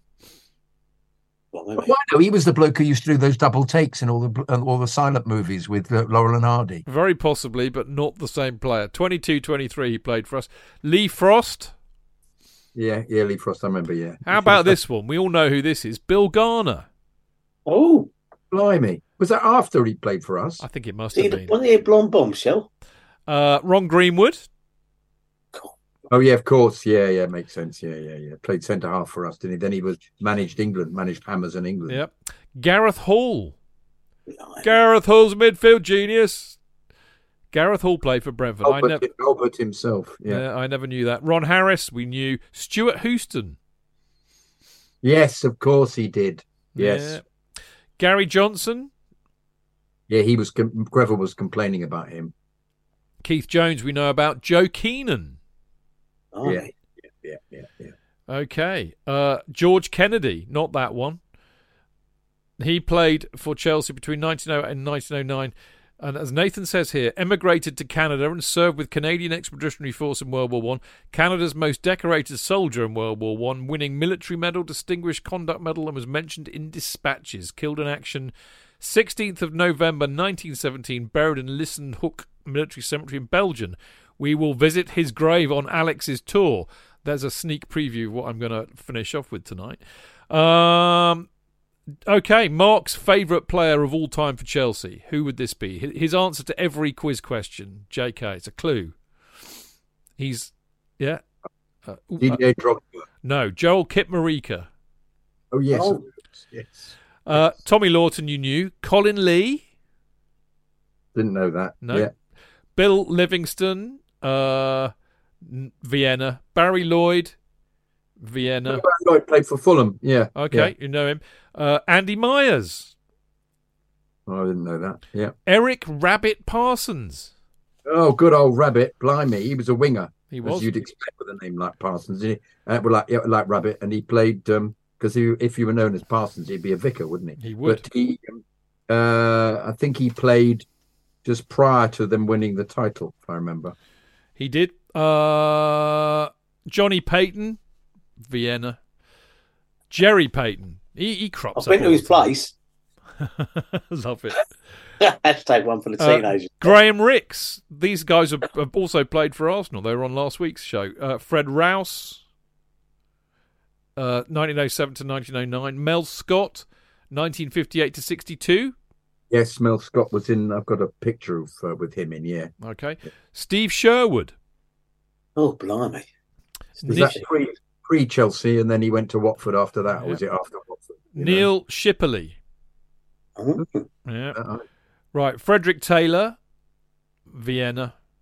Uh, Sid, Sid Tickridge. heard the name. Yeah, 50s. Yeah, 50. 50s. Uh, Clive Walker is, uh, you, you, I mean, Greville mentioned, but you did too. James Watson played in 1905 6 for us. Uh, Graham Wilkins. Oh, interesting. Yeah. Steve, got- Steve Sidwell. Yeah. ah, of course. Uh, Josh McEachran, we all know about. John Swift. Oh yeah. He, did he just play once for us? I think. Swift? Yeah, he, he one of our youngsters we let go, and then the last four uh, are are uh, well Jerry Baker played in the fifties, USA international. Uh, Ronald McKenzie was a reserve. Basically, these are reserve players. I don't think they made a first team appearance. So Jerry, Jerry Baker, Ronald McKenzie was in 1907, 1909. James Wilkie, 1912 to 13. And last but by no means least, Cyril Bacon, who uh, was uh, who was a, a played for us in 45-46. He didn't make the Brentford first team either. So that's your 53. So how about that? Blimey. Blimey. Be more Wow. than any any others. Who are we playing next? Spurs. Spurs. There'll be Yes. there'll be quite a lot on there, won't there? That, that'll be interesting to see how many there are. Yeah. On there. So there you jolly well go. Um, well played, both of you. That was really quite hard this week. Although it's surprising to see how many people we kind of actually knew, but completely didn't realise or forgot that they had actually played for both. But uh, them's the breaks, as uh, They played for both. they play. We, we need a sting, J.K. We do. We need, a that. sting. They played for me. They, They need, we- played for both. We need a Cholmondeley Warner sting. We definitely do. Right, that's pretty much all there is uh, for us this week. But I, I will, because Tony's on the show as well, uh, plug yet again the Chelsea Fancast on tour, where me and the gang go on a long weekend in France and Belgium to follow the story of Chelsea in the First World War. And actually, it's, I mean, Nathan mentioned a bit of military history about some of these chaps that played for Yeah. Brentford and Chelsea. Nathan's definitely going, uh, and he's full of very interesting facts like that. But I mean, it's a, it's a great trip, isn't it, Tone? Yes, it is. It's a fantastic. We've said it before, and I I will never get tired of saying what a great, great trip it is. And it's, you know, for, for anybody who's never been to Ypres, it is just beautiful as well. Well, we, we, you and I, you and I uh, did the Menin Gate. I mean, every every day at the Menin Yes. Gate, they play the last post, and they have loads of Yes. people congregate. Tony and I were together, weren't we? We sat together watching it. You- very did, emotional, and, and you it? gave me a bollock in there because Did I? uh, we got there. We got there a bit early. I think about forty-five minutes early because it's about six o'clock, isn't it? I think Yeah. they, they they do the last post. We got about, and we've been out all day and walking around across ever. And I remember saying, we, st- we stood there. It was about forty-five minutes early. It was about a quarter of an hour, and I said, "God, blimey!" I said, "My feet are fucking killing me." And Chidge just said, "Shut the fuck up about your feet." I think these people suffered a little bit more than that, mate. And I went, yeah, all right. Jesus Christ, I was a bit a bit. Uh, Yeah, you, Yeah. you said it in a kind of friendly, bantery way, but it was, it was. And I just thought you've got a good point there. Actually, I'm sat there, you know, waiting to do the last post. and I'm moaning about my feet for Christ's sake. Get Well, a sense of perspective, tone. But it's a lot of fun. I mean, we have we had a we had a huge amount of laughs. You and I, we drank far Yeah, too much, did. Far too much booze, fun. but. We learnt so much, and Alex and Andrew Holmes, uh, also Yeah, known as yeah. Holmes, and uh, the Kaiser, also known as Johnny Dyer, who used to be uh, Tony's partner in crime on the Podding Shed, uh, Indeed. are, are all very knowledgeable actually, and we learnt a huge amount, and it's it's just brilliant. And lots of Chelsea mates go, and uh, and you and also there's there's kind of a, a real football interest, a Chelsea football interest in it as well. They go and they go and find. I almost said they go and dig up, which would have been the wrong way to put it, really. Yeah. They, they, they go they go and find lots of Chelsea players who fought and died in the war, and tell you all their backstories. And they will even do it if you have a relative out there um, who fought in the Great War, who who may be buried out there, and providing it's kind of you know, in I mean, they're not going to take you to Iraq or something like that. You know, it needs to No. be like in the Somme or near Ypres. But if it is, Yeah. they will they will find the grave and they will find out the backstory to give you information that you may not have had. They did Yeah. that for me and my great grandfather. So It it's brilliant, and it'll be June the twenty first to the twenty fourth next year. So midsummer's weekend. So if you're going to Glastonbury, forget it. Don't go to Yeah. Glastonbury. Go to the Chelsea Come Fancast. Yeah, go on the Fancast Yeah. on tour. It'll be cheaper slightly. Yeah. Anyway, and you'll get to see and you get to see me and Chidge in our what I would say more relaxed habitat as well. So you'll you'll get the gist of uh, the banter and the and the folly, the folly of two grown men saying we shouldn't really have another beer, we shouldn't really do this, and then proceeding right ahead and doing exactly what we've just said we shouldn't do. indeed, socially socially relax is I think your Exactly, favorite. socially relaxed. Yes. Indeed, right. was it they used to say about um the the journalist? Was it Jeffrey Bernard? They used to have a in private. Was it Jeff, Jeffrey Bernard is unwell? That's right. Yeah. that was that was how it was published when he was uh, too hungover. To, to Well, write. I, when I, I worked in Soho for many years, and I used to drink in the Coach and Horses, which was oh right, famously his pub. I, I've met him and, and had drinks with him, but I, I when I inevitably would not turn up to work the next day because I was very hungover, I would send the message David Chidgey is unwell. unwell. Yes. they all knew they all knew exactly what I meant. yes. Yeah. Okay, right. If you want more information about this uh, war tour, Chelsea Fancast war tour, it is Historia, I S T O R I A travel travel.org.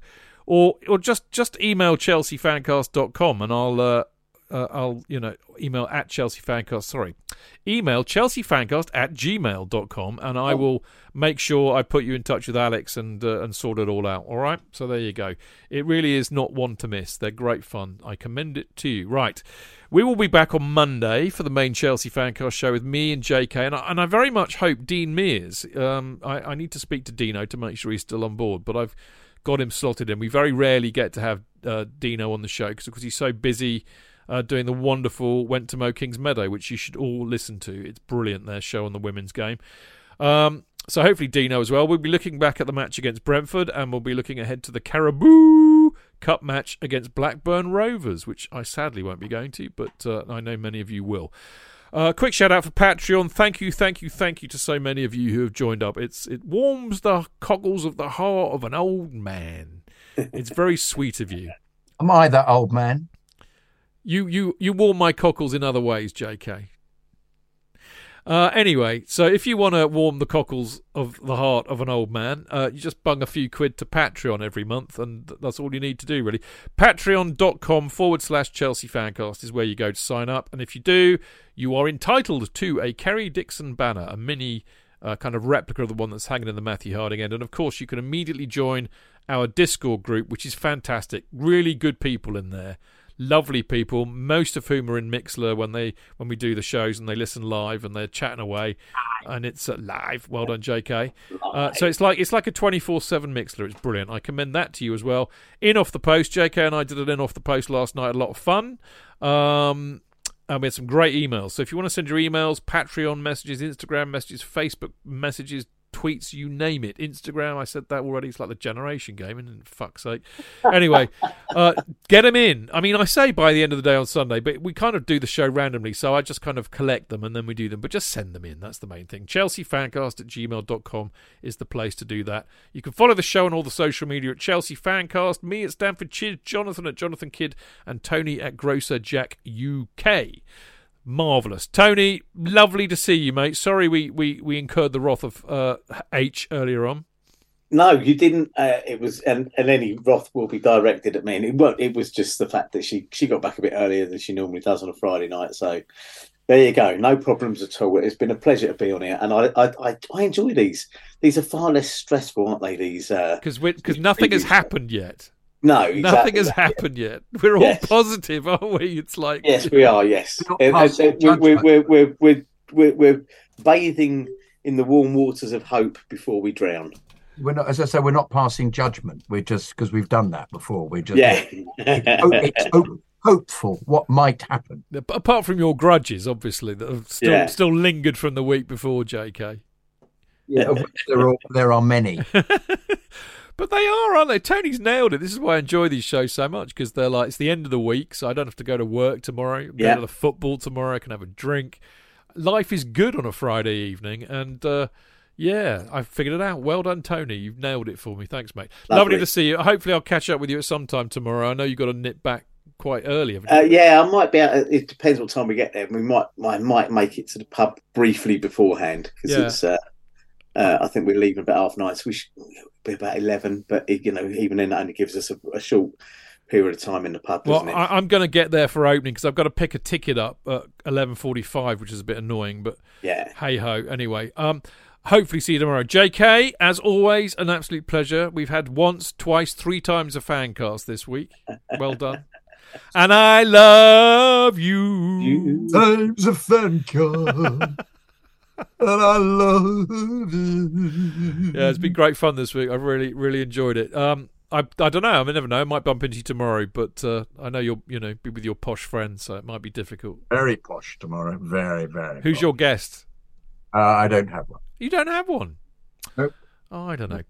Well, have a great time, mate. Enjoy the game. I know you will. Uh, hope to see you tomorrow, Tony. Enjoy the game. Uh, you lot Yeah. out there, of course. Um, I've, I've I've just done something really stupid. I've shut something down, which I didn't mean to shut down, but I can, I can actually, uh, I can, I can resurrect it from the grave. No, I mean I've really had a lot of fun tonight. I don't know why, as I said on Fridays, it always seems to be a lot less stressful, as Tony said. So well done. Yeah. Right, thank you, you lot, for listening. Uh, particularly those of you who in Mixlr who have been chatting away. Especially, actually, we should give a shout out to the wonderful legend that is Mark Meehan, uh, the chairman of the Supporters Trust, an all-round good guy, who uh, has been on the media all week talking about the, uh, the the the fixture change to Christmas Eve. But he's also been out on the the annual Matthew Harding kind of celebratory lunch uh, with with amongst others Spackers and Alan Hudson and many people that we know and love.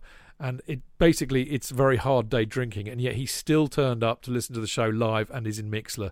That's the kind of guy he is. Never stops, Mark. Never stops. Good on No. him. Absolute legend, isn't he? He really is. Oh, We're, wow. we're privileged to, to count him as a friend, mate. That's for sure. Yeah, right, lovely. Thanks for listening. See you next week. Until then, keep it blue, keep it carefree, keep it Chels.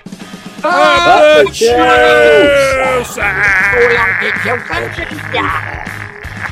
Chels!